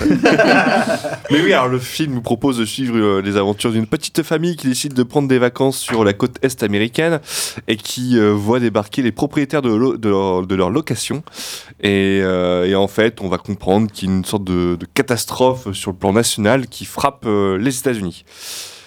Alors, qu'est-ce que ça vaut Euh, Moi, je suis un peu mitigé par rapport au film. Alors, j'ai vu les avis dithyrambiques vis-à-vis du film. Euh, moi, ce que- Dithyrambique. Ah, Fais-le, Antoine Pardon, j'avais pas, j'avais mis mon micro de côté pour ne pas déranger euh, Mathis pendant sa chronique et je, je- tu l'as fait à ma place. mais- On commence à Très bien. perdre Greg là, donc il va falloir. Attends, j'arrête. Mais euh, moi, ce que je vais, ce que je vais retenir, ce que je vais sauver du film, c'est la mise en scène, qui pour le coup, la mise en scène est plutôt chouette. Hein. Il tente plein de choses. Alors, plan séquence, euh, plan débulé, des accès, tout, tout y passe. Alors, à un, à un point qu'en fait, au bout d'un moment, on remarque que ça, que les mises en scène. Et ça, alors, je peux comprendre que ça sert à la narration, que ça sert justement de retranscrire l'état d'esprit des personnages qui sont un peu déboussolés par moments vu les événements qui se produisent. Mais au bout du dixième plan débulé, moi j'en pouvais plus quoi. Ils je trouve- moi, techniquement, que- ils sont très bien foutus. Bien hein. sûr, mais moi je trouve que ça cache la pauvreté du scénario. Alors, le problème, c'est que c'est un récit qui s'étire sur 2h30, que ça perd en force de frappe. Pourtant, il y a des scènes qui marchent très très bien en termes de tension, parce que c'est la confrontation entre les deux familles, parce que c'est littéralement deux familles qui se retrouvent à devoir loger dans une, dans une même baraque euh, lors d'une cyberattaque. Il y a ce sentiment de paranoïa qui se s'immisce dans la tête des personnages, et il arrive à le tenir à la fois sur la mise en scène et aussi dans les dialogues entre les personnages. Sur la première heure, ça marche. Après, ça s'étire, ça s'étire. On passe par les, comment dire, les mêmes clichés, euh, comme dans tous ces films-là. C'est-à-dire, à chaque fois, le gamin qui tombe malade et il faut aller dans une autre maison pour trouver des médicaments. Et c'est très balisé. Il y a des mystères qui sont euh, plus ou moins, oui, euh, oui, avec les dents qui tombent. oui. ça a marqué tout le monde. Mais euh, l'espèce de tout le mystère qui est mis en, place autour des animaux qui déambulent autour de la maison. Finalement, ce mystère-là, on n'y répond pas. Donc, le film est assez frustrant sur certains aspects. Et, et le, le- le- le- le problème majeur, c'est que ça perd en, en fait en force de frappe au fur et à mesure que le film euh, avance. quoi. C'est c'est terrible, quoi. Vraiment terrible. Alice, toi, t'es plutôt du bon côté. Mais oui, mais moi je suis la seule à avoir aimé ce film, je crois. Alors, j'ai quand même des réserves. Je trouve que c'est quand même assez long. Euh, euh, 2h20, je crois. euh, 2h30. 2h30, ah ouais. Il y a 8 minutes de, de- de générique, je crois. Ah oui, c'est ça. Générique, c'est toujours sympa sur Il a Netflix. compté jusqu'au bout. ah, mais c'est que tu rigoles, c'est que quand je lance un film, maintenant je déduis, je me dis. Oui, il faut j'ai 9 déduire minutes de les- générique, du coup, ça va durer qu'une heure 30 ou que 2h30. Attends, mais du coup, 2h30 euh, Non, non, avec le non, générique. Non, non, non. Alors, Sans c'est générique. deux- Non, non, non. C'est 2h20 sans le générique, Oui, voilà, c'est ça. 2h09. Parce que crois-moi, Ah ouais crois- crois- non mais crois-moi pour avoir, euh, non mais j'ai- j'ai- croyez-moi, hein. Parce que je l'ai subi le film. hein. Donc croyez-moi que c'était ça. hein. ça fait plus de 2h09 Ouais, ouais, je vérifie, bref, ouais. on s'en fout. 2h09, ça fait plus de 2 heures. Euh, je Non, non, mais plus de. Bon, euh, il est un peu long, effectivement, et ça blablate pas mal. Euh, ce que je veux dire par là, c'est que effectivement, euh, à un moment donné, il nous perd euh, le, le Maher- comment il s'appelle le- Mahershala Ali. Ma- Mahershala, euh, Ali, voilà, et qui est un super acteur. Franchement, Oui. il, Ah oui, est, il est fantastique, excellent. D'ailleurs, il y a tous les acteurs le hein, sont bons. est fantastique, Euh, hein. euh, comment mon, mon acteur fétiche, euh, Kevin Bacon, que j'adore, euh, qui est exceptionnel, euh, qui peut être vraiment hyper dérangeant, hyper flippant. Euh, et, hum, et je trouve que voilà, euh, le, le père et puis sa fille qui débarquent dans leur baraque, tout ça, on a l'impression qu'ils savent quelque chose, qu'ils en savent plus que les autres, qui et en fait, on pas forcément. Pas vraiment. En fait, non. Donc, il y a tout un dialogue là-dessus. Et en fait, voilà, ça, ça aurait pu être évité parce que c'est c'est pas le cas. Effectivement, la mise en scène, parfois, c'est un petit peu grossier. Alors oui, en Mais- plus tu parles de ça, moi je repense à une scène où la mise en scène nique tout. La scène où il y a Julia Roberts et justement euh, Marshall Ali qui échangent et que lui fait référence à un truc qu'il a vécu avec un de ses euh, oui. patrons. C'est pas mal d'ailleurs, c'est bien, alors, bien le, senti, jeu entre les deux acteurs, et c'est super en fait, l'écriture est superbe et le réalisateur nique tout avec une, avec une sorte de plan, une espèce de plan séquence qui tourne autour de Marshall Ali. Je dis pourquoi, mais pourquoi tu fais ça? Alors que juste le, le chant contre chant suffisait justement à appuyer en fait euh, tout euh, l'aspect inquiétant de ce que déployait le personnage euh, de Marshall Ali. Oui, oui, cette histoire, elle est assez, assez prégnante d'ailleurs. C'est un peu le, le climax, mais c'est la cabale. Il parle de cabale, euh, je sais plus, il a un terme là. C'est Des élites en Euh, fait. Ouais, euh, ouais, ouais. Et euh, moi, moi, ça, ça, m'a, ça m'a bien plu. Après, moi, ce que j'ai adoré, c'est effectivement la petite fille qui veut absolument finir la saison euh, 7 euh, de, de Friends parce qu'elle en est à la fin et puis il n'y a plus de réseau. Donc, alors ça, j'ai vraiment adoré parce que étant fan de la, de la série, ça m'a, ça m'a parlé. Et puis ce côté évasion, quoi. C'est vrai que et, et là, bah voilà, ils sont tous coincés. Moi, j'ai pensé à Shyamalan beaucoup euh, et euh, j'adore euh, ce cinéma-là. Donc, euh, et puis euh, tout le monde a dit bah ouais, mais on sait pas ce qui se passe et tout. On sait très bien ce qui se passe là. Euh, à la fin, je trouve que c'est quand même assez clair euh, ce qui se passe. On va pas révéler, mais euh, pour moi, ça ne fait aucun doute. Euh, donc après, euh, à nous de voir euh, ce qu'ils vont faire ou ce qu'ils vont pas faire. Euh, mais euh, par contre, euh, voilà, ce qui, se passe dans, la, enfin, comme événement euh, majeur et pourquoi euh, il y a cette cyberattaque et pourquoi il y a plus de, il y a plus d'électricité et que et, et puis rien qui se passe et puis communication. euh, là, je trouve que c'est assez clair. Par contre, voilà, c'est un petit peu bavard, euh, c'est un petit peu longué, mais euh, moi, je me, je me suis pris au jeu. Greg, pas toi.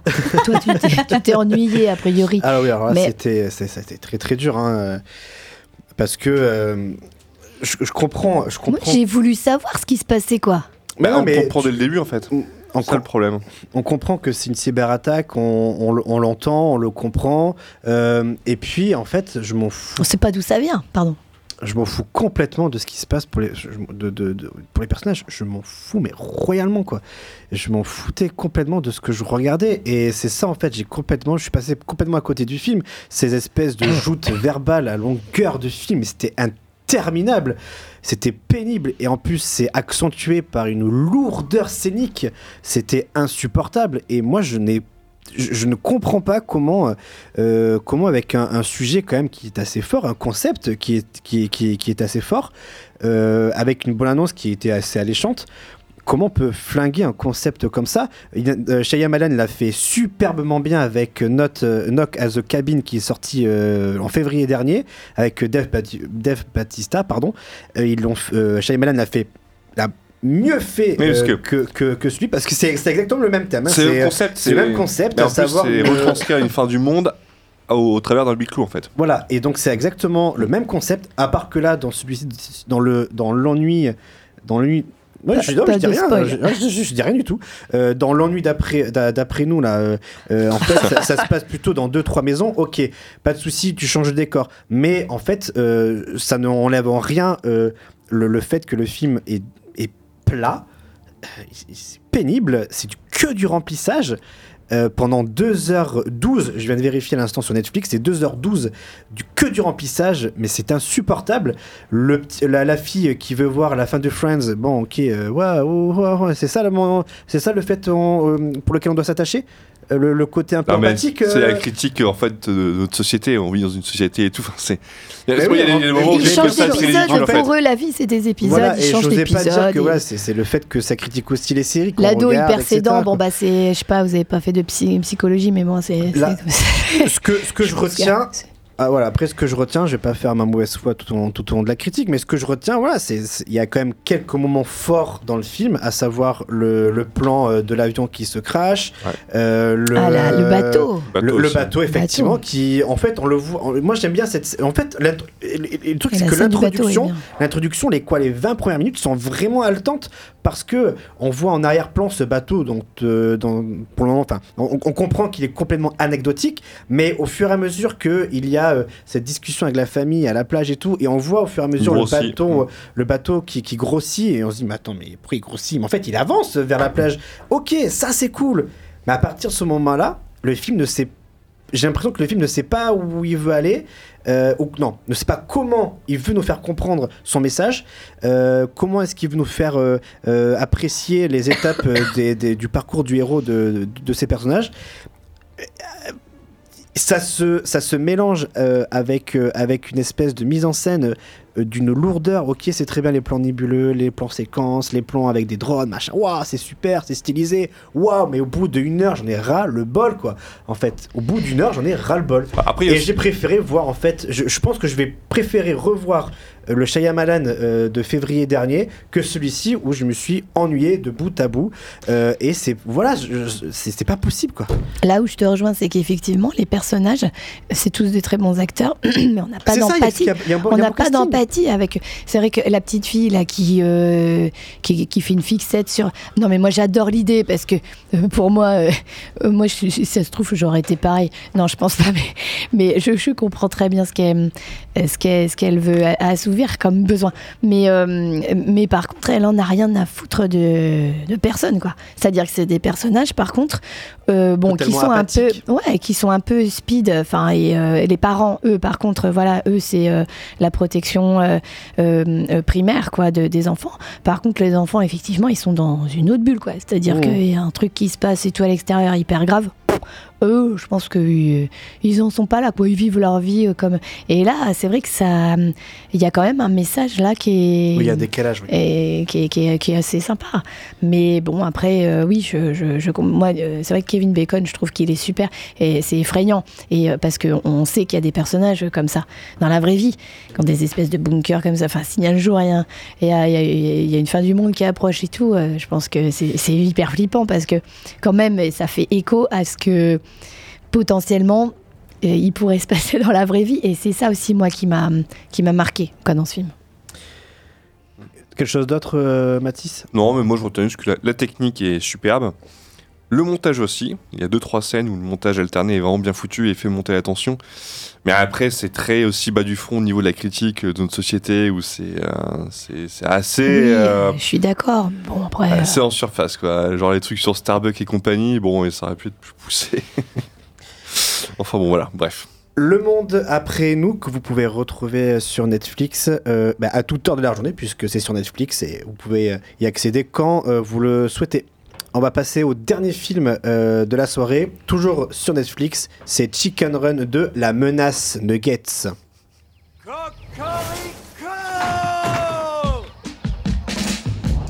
Ici, nous avons une vie parfaite. Nous avons fait une croix sur le passé. On doit penser à Molly avant tout. Maman, on pourrait y aller nous aussi. Tu as tout ce que tu peux désirer ici, sur notre île. Tu peux pas m'obliger à rester ici. Molly a traversé le fleuve. Les véhicules chargés de poules les emmènent dans une espèce d'élevage. Tu vois, ça a pas l'air si terrible en fait de compte. Oh, ça a l'air terrible en fait. Mais cet endroit est un peu bizarre. Voici la quintessence du nugget. Le nec plus ultra du nugget. La dernière fois, on s'est exfiltré d'un élevage de poules. Eh bien, cette fois, les amis, nous allons devoir nous infiltrer. C'est une impossible mission. Cette machine infernale va les transformer en nuggets. Trouvez ces trois volatiles. Les studios Hardman revient après presque euh, bah, plus de 20 ans. Plus de 20 ans pour plus de 20 ans. Euh, Studio Hardman qui est à l'origine par exemple de Wallace et Gromit pour ceux qui, qui connaissent et je crois qu'il y a aussi à Sean le Mouton si je dis pas de bêtises. Oui. En tout cas tous les petites pâtes à modeler eh ben, c'est eux qui le font. Euh, le- ils reviennent avec euh, Chicken 2, enfin Chicken Run 2 la menace euh, Nuggets euh, qui est sorti euh, ce vendredi sur Netflix. Mathis, Jeanne l'ont vu et moi-même. Eh bien pour moi j'ai toujours, enfin j'ai été très très content de ce film d'animation. Pareil, puis en plus c'est la suite parfaite parce qu'en gros on prend à revers le concept du premier film. Donc au lieu de s'évader, là on s'infiltre.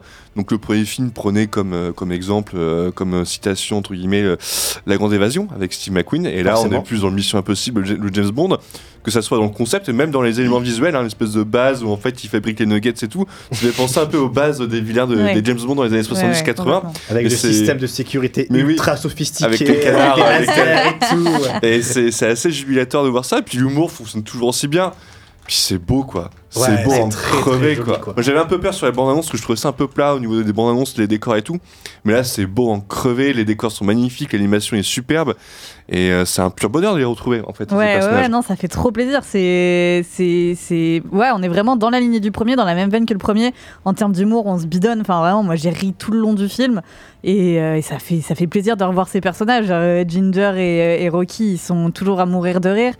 Enfin, voilà, et surtout, ça fait plaisir de voir euh, le, le- le- l'antagoniste, en fait. Qui revient, le Qui retour. revient, euh, qui Oh, revient c'est pas, un spoil parce que dans la C'est pas un bande-annonce, spoil, on la voit dans la bande-annonce, et, mais- et puis forcément, il fallait qu'elle revienne. euh, Ouais, c'est qui. C'est Mademoiselle Tweedy. Tweedy, il fallait ouais. qu'elle revienne. hein, Il fallait qu'elle revienne. Bah, c'est marrant quand j'ai revu revenir, ça a je me suis dit, en fait, Chicken Run 2 a beaucoup de, de comment dire, de, de, de, de- de trucs à, en parallèle avec Avatar 2.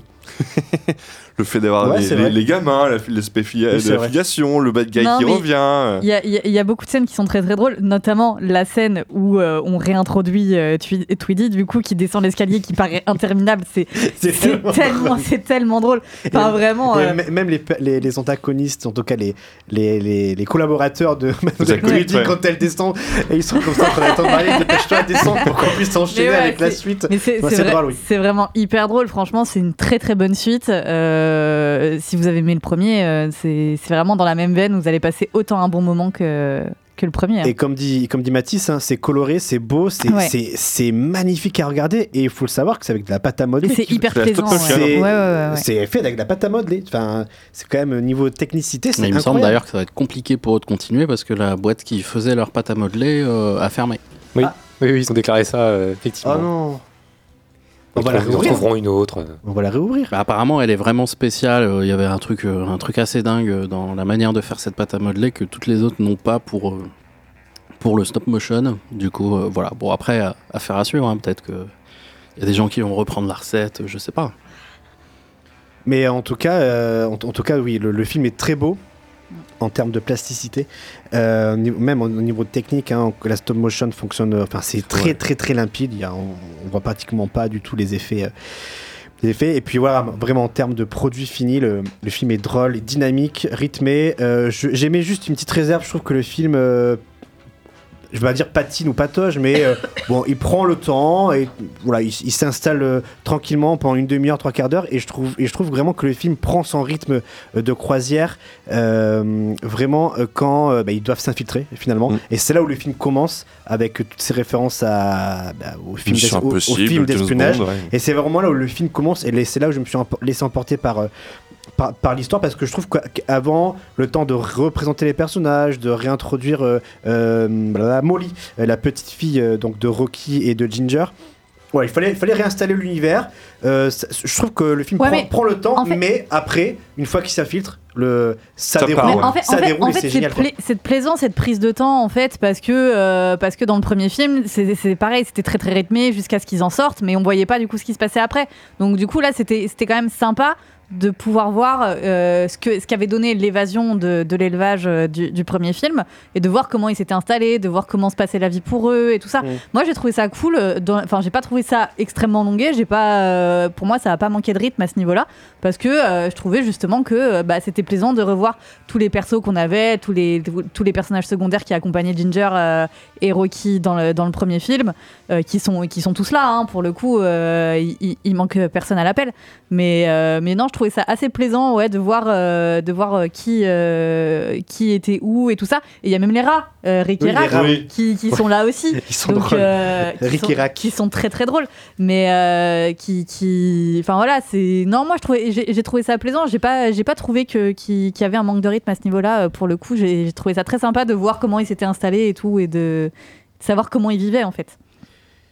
Effectivement, alors, je, je, je pinaille un petit peu, Oui. mais moi ça m'a ça, ça m'a semblé un peu euh, un, un peu longué, mais en soi après le film déroule euh, déroule toute sa panoplie de de, de, de personnages, de d'effets De- comiques, de, euh, de petites scènes d'action de petites scènes euh, d'action, et puis euh, ouais le côté euh, euh, les, les poules qui se font envoûter. euh. En fait, il y, a- il y a aussi une vraie Ah, critique. c'est Ah, génial. ouais, Ouais. mais après, il y a une vraie critique quand même, parce que euh, ouais, il y a une vraie critique de notre consommation. euh, excessif de, de viande, De de volaille, de, de fast-food. Il y a une vraie critique derrière et c'est bien amené pour, pour les enfants. Euh, ça, ça mène une vraie réflexion pour, pour les enfants. C'est toujours agréable de ne pas prendre les enfants pour des cons, tout simplement.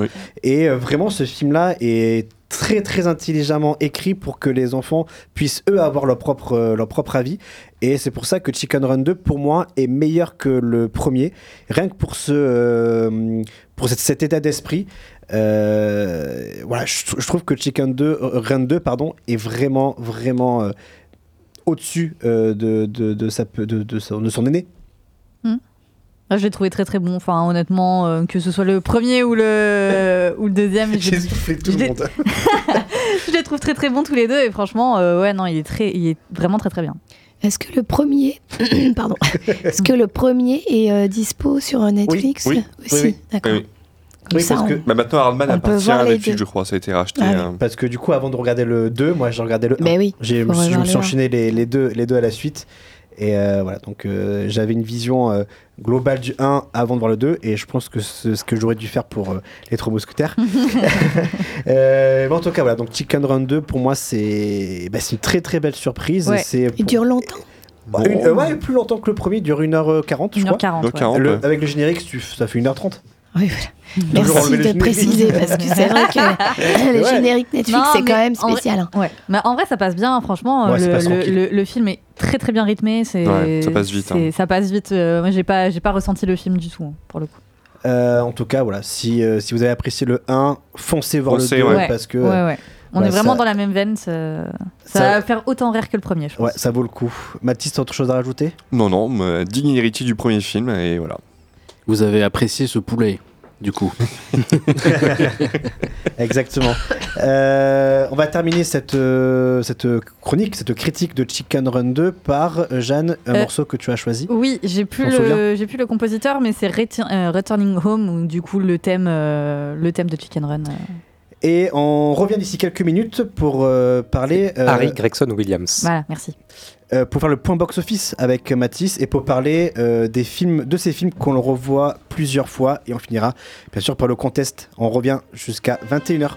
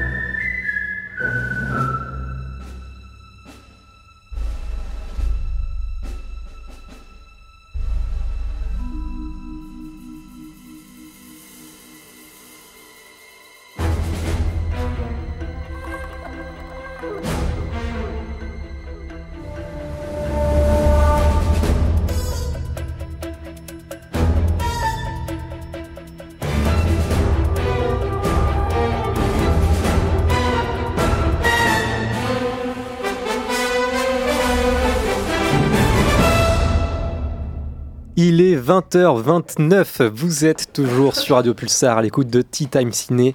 On vient de s'écouter Returning Home de Harry Gregson Williams, extrait de la BO de Chicken Run 2, euh, dont vous avez parlé juste avant. Euh, voilà, il reste encore euh, une demi-heure avant la fin de, de cette émission. On a encore un petit peu de temps devant nous pour parler de, de cinéma, de films et pour faire le point box-office avant ça avec Matisse. Et oui, point box-office, on va commencer avec la France. Deux semaines après sa sortie, Wish est toujours en tête du box-office français et passe la barre du million avec 395 000 nouvelles entrées. Je crois qu'on est le seul pays dans le monde où les gens vont voir Wish. C'est clair qu'on fait, on fait plus d'entrées qu'aux États-Unis. Après, un, Bah, million, un million au bout de deux semaines pour le Disney de Noël, c'est faiblard. hein. Ouais, bah, mais oui. il est pas sorti sur Disney Plus en parallèle aux États-Unis? Euh, ah, peut-être. Je sais pas. Non, je crois pas. Ça je pense que c'est grâce à la classe américaine. Les gens Ouais. veulent aller voir Wish Lawrence. Voilà, c'est ça. Bah, en tout cas, de ce que j'ai eu, de ce que j'ai pu lire, c'est le meilleur démarrage depuis La Reine des Neiges 2. Voilà. Euh, En même temps, c'est le seul qui est sorti au ciné, donc euh, forcément, c'est plus facile. La deuxième place, euh, et pour sa première semaine d'exploitation, nous avons Migration, un autre film d'animation. Allez voir Migration, c'est beaucoup mieux. Ah ouais? J'ai pas vu Wish, mais c'est formidable Migration. C'est vraiment très bien. Bon, bah, on en parlera peut-être une, une prochaine fois. Euh, donc, Illumination qui s'était illustré euh, cette année avec euh, Mario. Euh, voilà. Euh, donc pour sa première semaine, Migration a réuni 266 000 spectateurs. On est loin du million d'entrées de Mario pour sa première semaine, mais bon, c'est quand même. Voilà, ça reste quand même sympathique comme euh, nombre d'entrées. Enfin, à troisième place, nous avons l'infâme Napoléon de Ridley Scott qui a attiré 200, 200 226 000 spectateurs pour sa troisième semaine. Il en est à 1,3 million de- d'entrées en trois semaines.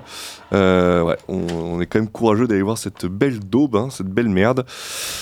Désolé hein, pour la balle perdue, mais je tiens quand même à souligner le Ah fait bah que voilà, J'ai déçu. euh, j'ai mes CM2 parce que du coup moi cette année j'ai un double niveau j'ai CE2 CM2 euh, en classe et j'ai deux CM2 qui sont allés voir euh, Napoléon Ah, ils ont découvert euh, ils ont le, découvert le plaisir euh, de. certaines pratiques sexuelles et, et ils m'ont dit que c'était nul Ils ont dû, Même- ils ont dû de- certaines choses. même un enfant de 10 ans et en plus et il y en a un qui a pas osé me dire euh, en fait il fait plus euh, maître il fait plus ça que la guerre je fais bon allez vas-y range-toi bah, elle. moment, moment, faut le dire. bataille, Dans, dans quatre Napolé- levrettes. dans Napoléon, il y a plus de levrette que, que quand tu vas sur Pornhub. C'est n'importe quoi. Oh merde, on va pas, on va pas voir ça là. Il a On pas a- envie si, de on, voir ça. si on a envie, on, on prend son ordi. Et puis voilà. T'as Napoléon euh. Napoléon Non, mais c'est ça, je suis sûr, tu tapes Napoléon sur un site porno, t'as t'as le film. Ouais, bon, on, on s'écarte du, du, du- Oui, du on s'écarte. sujet. euh, on va aller côté, euh, côté US. Et on parlait tout à l'heure de Wonka. Wonka qui réussit plutôt un bon démarrage avec euh, 39 millions de dollars de, de, recettes, euh, de, oui, de, de recettes pour son premier week-end. Euh, deuxième place, nous avons Hunger Games. Bon, alors là, par contre, c'est pas, pas ouf, c'est pas fou, mais en même temps, ça fait un moment qu'il est à l'affiche. 1,7 million de dollars de recettes pour ce week-end. Euh, au total, le dernier Hunger Games a rapporté 280 mi- 283 millions de dollars de recettes euh, à travers, du, à travers le monde. C'est pas énorme euh, parce que les, les précédents tournaient autour de 600, 700 millions de dollars de recettes. Euh, enfin, à la troisième place du box-office américain, Le Garçon et le Héron, avec 1,6 million de dollars de recettes, pour un total dans le monde de 103 millions de dollars de, de recettes. Voilà. Et par rapport aux autres productions de Miyazaki, est-ce que tu sais si comment il se situe le garçon les Je n'ai pas checké. Je sais pas. Je n'ai pas checké, malheureusement. Ce n'est pas grave. Voilà, ce n'est pas grave. Je, je te pardonne de cette erreur. Je n'ai pas eu le, le tu, temps, iras, le- tu vois. tu iras voir Akuman 2 pour euh, te rattraper de ça. Oui, j'irai voir euh, Jason Oui, Momoa. euh, oui, maître. Je pense que je serai seul dans la salle vu qu'il n'y a pas de promo, qu'il n'y a pas de bande-annonce, il n'y a que dalle. Oh si, Ah si, il y a euh, des dans- bandes annonces. hein. Moi, je suis allée voir trois films au ciné cette semaine. Il y a des bandes annonces d'Aquaman. Ah, mais hein, je, veux dire, pas. je veux dire, ils ont sorti une seule, une seule bande-annonce. Généralement, il y a un teaser, euh, deux bandes-annonces, plus des, des TV spots, là, il n'y a rien.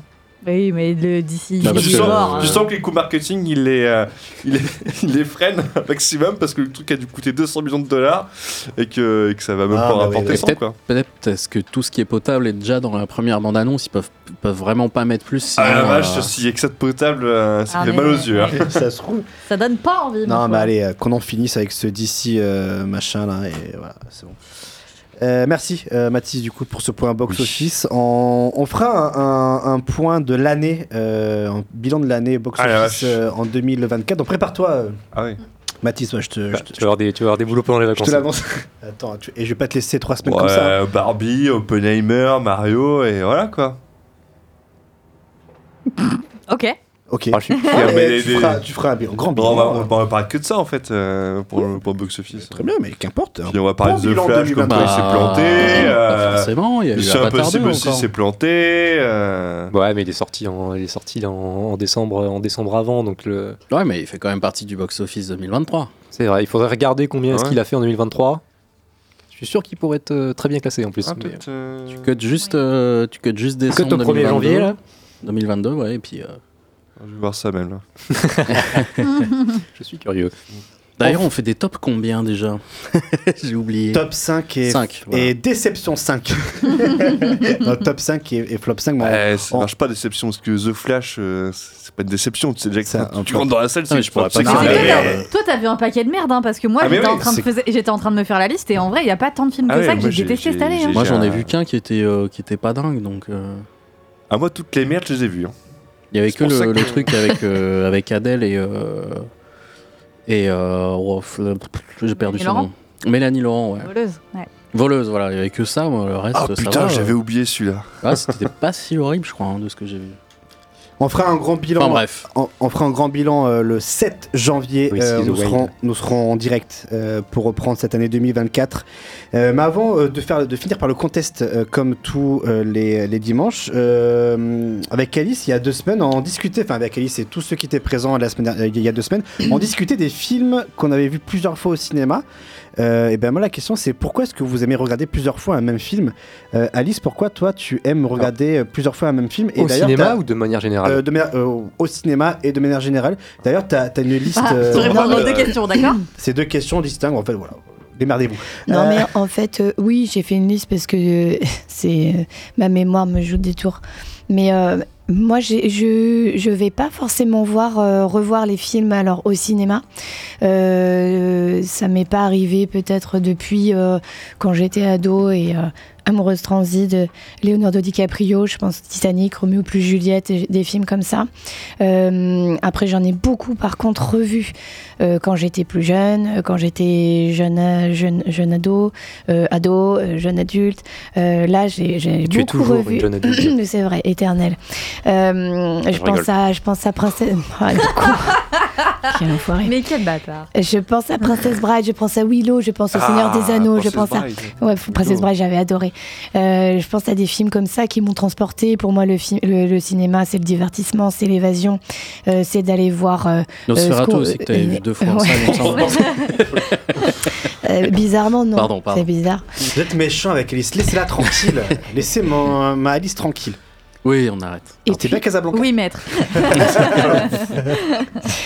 Mais oui, mais voilà, tous ces films-là, même les comédies musicales, Greg, euh, oui, il y en a que j'ai revu.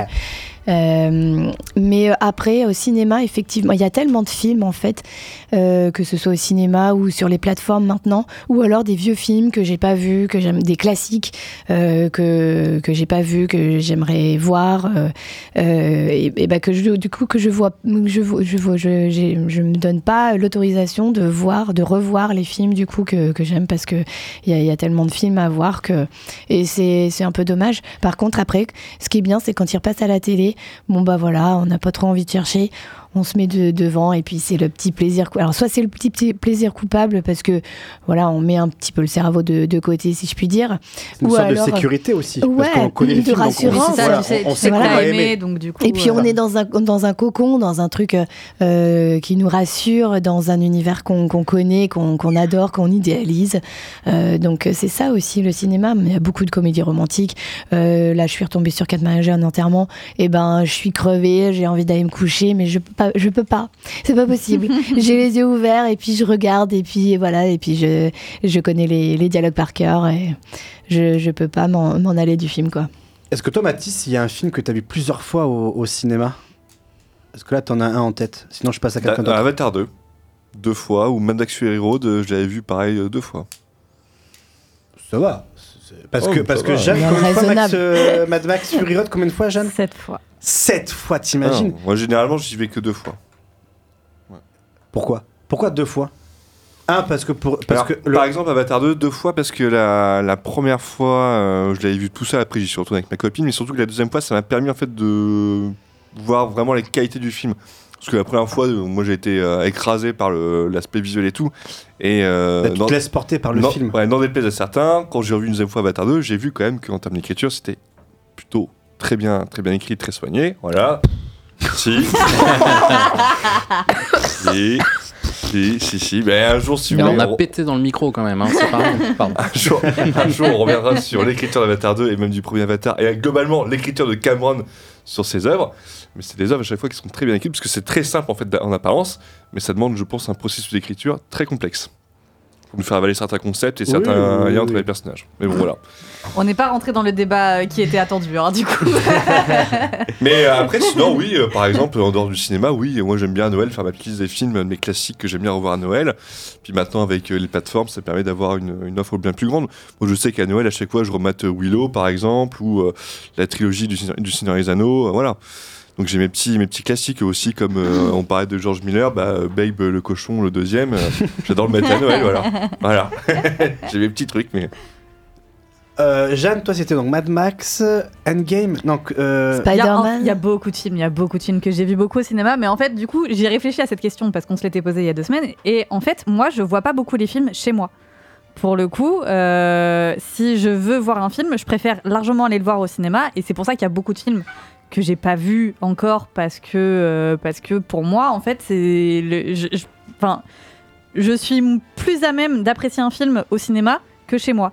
Et Parce qu'il y a la coup- distraction du Voilà, portable parce ou qu'il y a- autre. il y a, il y a- il y a pas de distraction au cinéma que, euh, que j'ai chez moi et que je sais que je vais utiliser parce que je me connais. Donc du coup, ouais, effectivement, moi, euh, s'il y a un film que j'ai bien aimé, ouais, je vais aller le voir plusieurs fois. Euh, ça m'est arrivé cette année avec euh, Spider-Man, ça m'est arrivé avec Suzume que j'avais vu deux fois aussi, mais ça m'est arrivé même beaucoup de fois. Il y a Mad Max Fury Road, il y a La La Land, il y a Spider-Man Into the Spider-Verse, enfin, le premier. Il y a énormément de films que j'ai vus, ouais, au moins deux fois, si ce n'est plus. Donc, euh, ouais, non, moi j'ai- j'aime bien revoir les films au cinéma parce que du coup, je les revois pas chez moi après. C'est beaucoup pour ça aussi que je vois les films beaucoup au cinéma. Antoine, est-ce que toi, t'es adepte de revoir les films au cinéma? Alors, je le fais pas souvent, ça m'arrive, euh, ça m'arrive assez peu. Généralement, la plupart, je les vois, je les vois une fois. Il y a, eu quelques cas où je suis, retourné voir un film au cinéma. Euh, J'en avais cité un la semaine dernière, c'était Les Enfants Loups à Meyuki de, Mamoru Osoda. Euh, Il y en a un que j'ai pas cité, et j'aurais dû y penser. Parce que lui, pour le coup, je pense que je l'ai vu trois ou quatre fois, je pense quatre fois au, au cinéma facilement. C'est Alabama Monroe, quand il était sorti. euh, qui, est, Ah ouais, euh, même, qui est un film assez, euh, assez dur, hein. difficile, mais, Ouais. mais, vraiment ça m'arrive. Ça m'arrive peut-être une fois, même pas une fois par an en fait, ça m'arrive peut-être une fois tous les 2-3 ans où il y a vraiment un film que je retourne voir. Et, et généralement c'est c'est un, un besoin émotionnel. quoi. C'est vraiment, je, Mm. je vois le film, j'en sors et, euh, et j'ai ce, ce- ce besoin émotionnel de d'y retourner euh, quasiment immédiatement. Généralement j'y retourne le lendemain, mais Bah, c'est. euh, moi, j'ai- ça. J'ai beaucoup ce sentiment-là, en fait, mais pour beaucoup de films.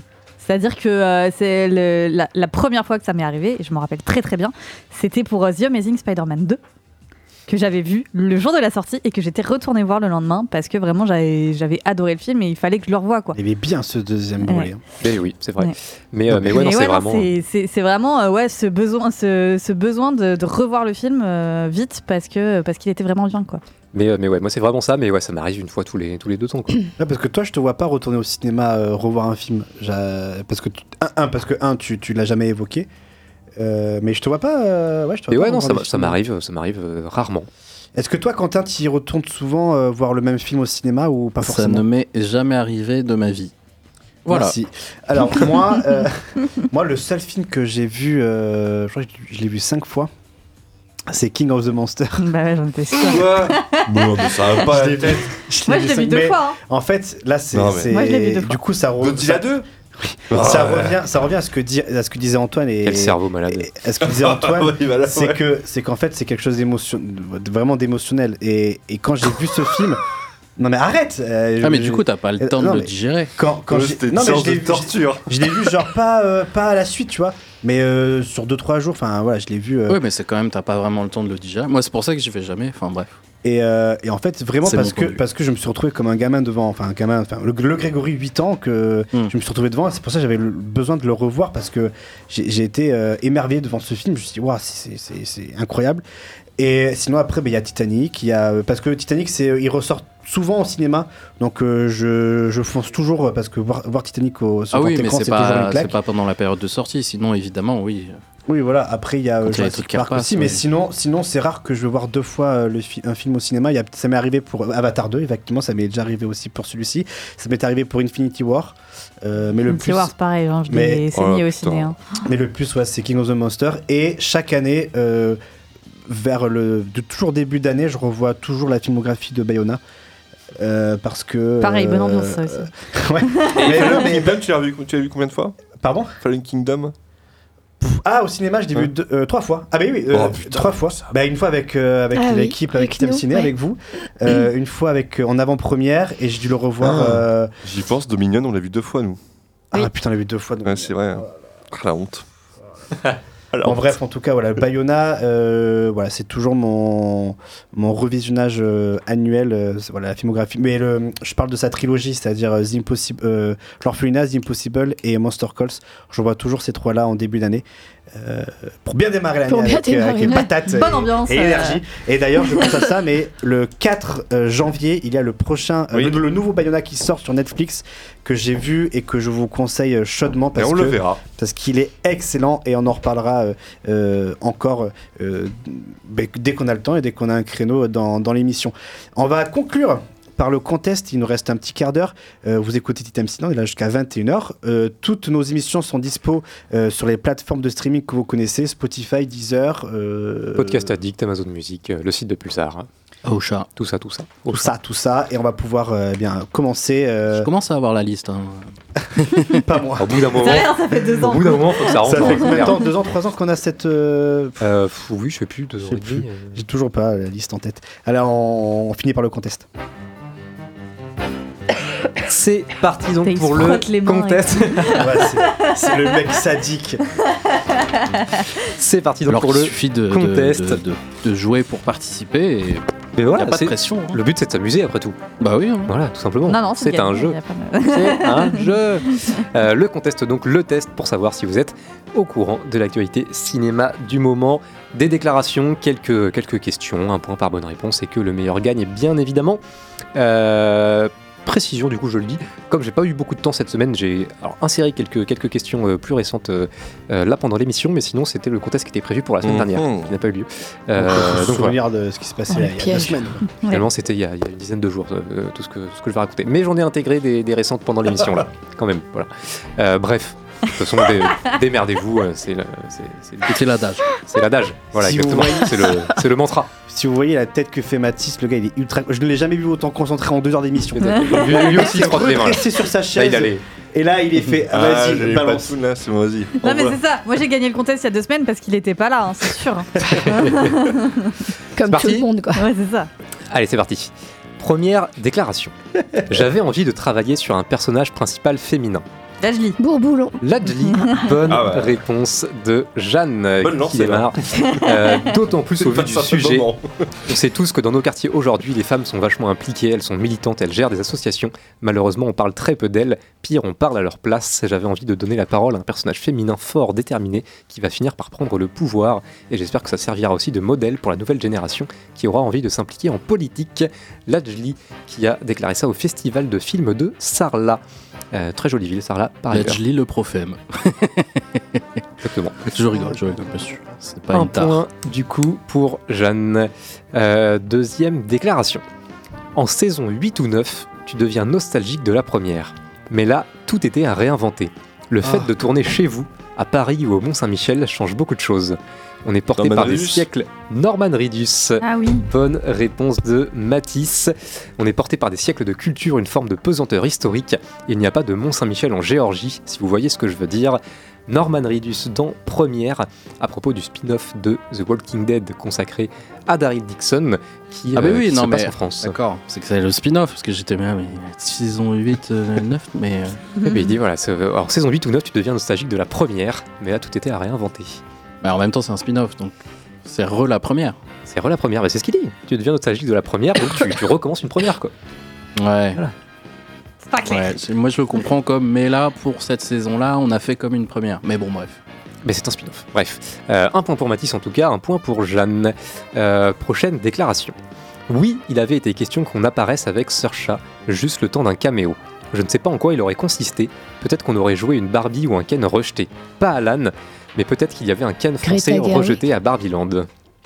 Florence Ce n'est pas Greta Gerwig, non. Margot Robbie. Emma Stone Ce n'est pas Emma Stone non plus, mais c'est euh, Emma une, Watson. une Emma personne qui a, qui a joué avec euh, Greta Gerwig, en tout cas dans un film de Greta Gerwig, Hmm. et qui aurait pu faire, euh, qui aurait pu Bah, faire Emma Watson Non, un, tu- Non, je l'ai dit. un caméo dans Barbie. Bah, Florence Pugh, du coup, mais non. Je ne sais pas en quoi il aurait consisté. Peut-être qu'on aurait joué Timothée Chalamet. Chalamet. bah Timothée oui. Chalamet. Bonne réponse Eh oui. d'Alice. Euh, je ne sais pas en quoi il aurait consisté. Peut-être qu'on aurait joué une Barbie ou un Ken rejeté, pas Alan, mais peut-être qu'il y avait un Ken français rejeté à Barbieland. Timothée Chalamet au Tonight Show de Jimmy Fallon. Alors Euh, après, euh, faut qu'il arrête de penser qu'il est français. Hein. Bon, il, est, il est franco. euh, franco Oui, mais il sait pas, par- Américain. sait pas parler la langue. Ouais, Oh, quand même. Si, il parle, il parle Oh oui, français. il parle bien. bien. Pas, bien. ouais, Ah, si. il, a, il a un peu de mal. Ça va. Il a un peu de mal. Ah, paraît- il franchement, paraît- comparé à un américain lambda, je vais te dire. Il parle, euh, il parle mieux oui. français qu'un français qui parle anglais. hein. Oui, mais ça, c'est Pas compliqué. C'est normal. certes. Euh, en tout cas, un point pour Alice, un point pour Mathis, un point pour Jeanne. Prochaine déclaration. J'espère que les chapelles sont faites pour être brisées, mais pour cela, il faut savoir être un peu exigeant. Parce qu'à force d'enchaîner les films de gangsters ou les rôles où tu es juste le meilleur pote d'un tel ou un tel, ça limite forcément les choses. L'épanouissement d'un artiste demande du temps. Dans mon cas, c'est le grand bain qui a changé la perception que certains avaient de moi. J'ai le louche. Gilles Lelouch, bonne réponse Lelouch. d'Alice. Ah. Loin celui-là. Gilles Lelouch, la première, euh, qui est en ce moment à l'affiche du film Soudain seul de Thomas Bidéguin. Euh, Pas encore vu. Deux points pour Alice, un point pour Mathis, un point pour Jeanne. Et alors là, c'était la question joyeux anniversaire euh, pour fêter l'anniversaire de quelqu'un. Mais du coup, c'était préparé la semaine dernière. Donc c'est quelqu'un qui est né un 10 décembre. Et pas un 17, voilà, donc je le, je le précise. Ah. Euh, de qui souhaitait-on l'anniversaire le 10 décembre dernier? Euh, Quelqu'un qui est né le 10 décembre 1960, qui a donc 63 ans désormais. Bruce Willis. Quelqu'un qui est acteur, réalisateur, scénariste, producteur. Il a été nommé À total. aux Oscars en 1990, 63 ans quand même, j'ai dit. Ils pas leur âge. Hein, donc, Nommé euh, aux Guillaume Oscars bientôt cané. 1990 Non, pour 63, meilleur réal et meilleur acteur pour un film tiré d'une pièce de théâtre par ailleurs. Nommé aux Oscars en 1997 pour meilleur scénario adapté Spielberg? pour une autre adaptation Non. de théâtre. Kenneth Également Kenneth Branagh. Bonne réponse Bien de joué. Mathis. Il l'a bien dit. Euh, nommé, Et en c'est lui qui l'a eu, 90 c'est ça qui est beau. nommé en 90 aux Oscars pour Henri V, Ouais. nommé aux Oscars 97 meilleur scénario pour Hamlet. Euh, il y avait également nommé aux Oscars 2022 scénario original qu'il a remporté Belfast. d'ailleurs pour pas une adaptation de théâtre puisque c'était euh, son film Belfast, euh, Ah la oui. ville où il est né, euh, Kenneth Branagh, euh, qui souhaitait donc son anniversaire euh, dimanche dernier. Deux points pour Alice, deux points pour Mathis, un point pour Jeanne. Euh, prochaine déclaration. Enfant, je n'allais pas beaucoup au cinéma, mais le premier métier que j'ai voulu faire, c'était pourtant actrice. Cela Eva raconte Green. sans doute autant Pomme une envie d'interpréter qu'un désir d'être dans la lumière. Pomme, bonne réponse de Quentin. Euh, Claire Pommet, autrement Pomme, euh, à première. Euh, bien joué Quentin. Euh, un point pour Quentin, un point pour Jeanne, deux pour Alice, deux pour Mathis. Prochaine déclaration. Je me souviens avoir vu un documentaire sur les Bee Gees qui ont lancé la mode du disco et rendu ce genre musical très populaire. Franck Dubosc. Et puis soudain, presque toute la musique qui sortait n'était que du disco. Au bout d'un moment, les gens en ont eu marre. C'est tout à fait compréhensible et j'entends que ça devienne répétitif. C'est pour ça qu'il est important, quand on fait un film en se basant sur une franchise, de trouver le truc unique que personne n'a déjà vu auparavant. Martin Bourboulon. Ce n'est pas Martin Bourboulon. Si non c'est un Francis russo, c'est incroyable. Ce n'est pas un Français.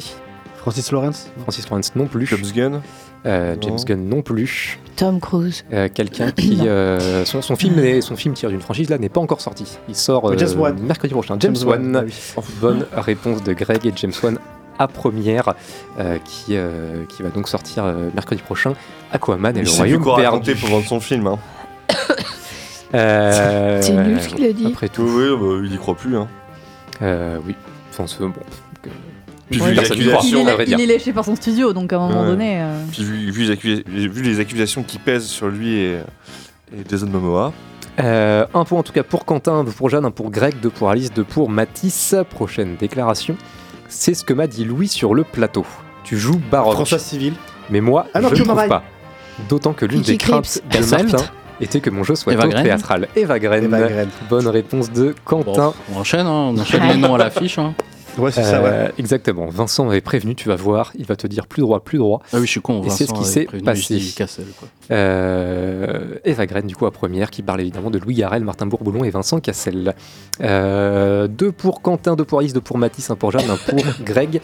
Euh, petite question, quel est le tout premier film dans lequel on a pu voir Eva Green au cinéma? C'est City difficile. Ah, C'était en 2001. Les innocents. Un film qui avait eu trois prix au Festival de Cannes, ce qui est quand même assez rare. C'est pas les innocents. Grand prix du jury, meilleur acteur. C'était Benoît Magimel qui avait remporté le prix. Meilleure actrice. Benoît À ce même festival, c'était Isabelle Huppert. Eh oui. Euh, Eva c'est- Green jouait la fiancée d'ailleurs du personnage de Benoît ah, Magimel. euh, la pianiste. La pianiste. La, La pianiste, très bonne réponse de Jeanne, la pianiste euh, de Michael Haneke. Euh, deux pour Quentin, deux pour Alice, deux pour Mathis, deux pour Jeanne, un pour Greg. C'est très serré. On va faire une dernière question. Pour la Allez, gagne. Greg, c'est pour toi. Ouais, c'est pour moi, allez. La plupart du temps, je passais mes journées à chanter face à rien du tout. Timothée Chalamet. Parce Le grand qu'il y a beaucoup, parce qu'il y avait beaucoup de marionnettes et d'objets utilisés pour ensuite être repris en CGI en post-production.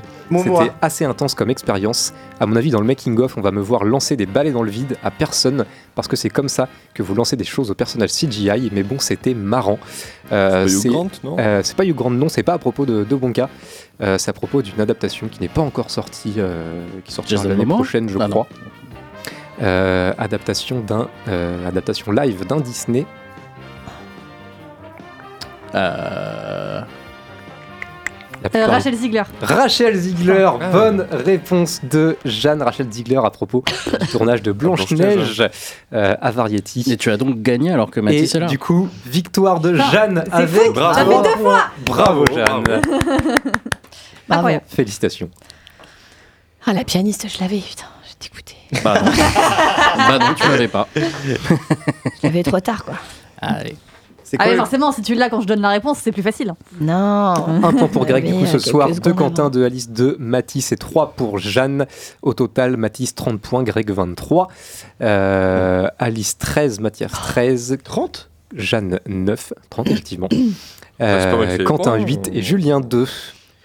Ok. Ah, il t'a mis un petit. euh, Non, il avait mis quoi? Il, a mis... il avait mis 6 points le 26. Ah oui, ok. Et, euh, et puis voilà, puis t'as mis 0 points la semaine dernière, donc euh, Ok. enfin, il y a deux semaines. Et pourtant, je t'ai laissé une chance, mais bon. Ah, mais moi, c'est bon. euh, Je te laisse gagner. Je laisse Oh, arrête, arrête. Mais quoi C'est vrai. Allez, euh, il est l'heure de conclure euh, cette émission. Merci à vous de nous avoir euh, écoutés. On est là tous les dimanches euh, de 19h à 21h sur Radio Pulsar. Vous pouvez écouter euh, toutes nos émissions en podcast sur les différentes euh, plateformes de streaming. Oui. Euh, Spotify, Deezer, euh, Amazon Music, euh, tout ça, tout ça quoi. Oui, oui, Comme vous pouvez, oui. oui, bah, Et le site de Pulsar. Et même que d'habitude. Merci.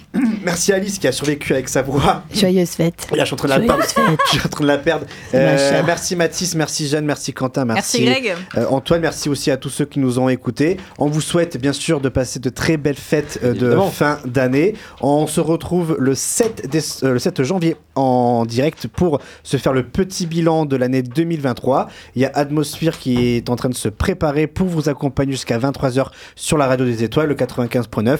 Et d'ici là, allez au cinéma parce qu'on le répète tout le temps, c'est très important pour la santé. Mental. Allez, bonnes vacances à vous et reposez-vous bien.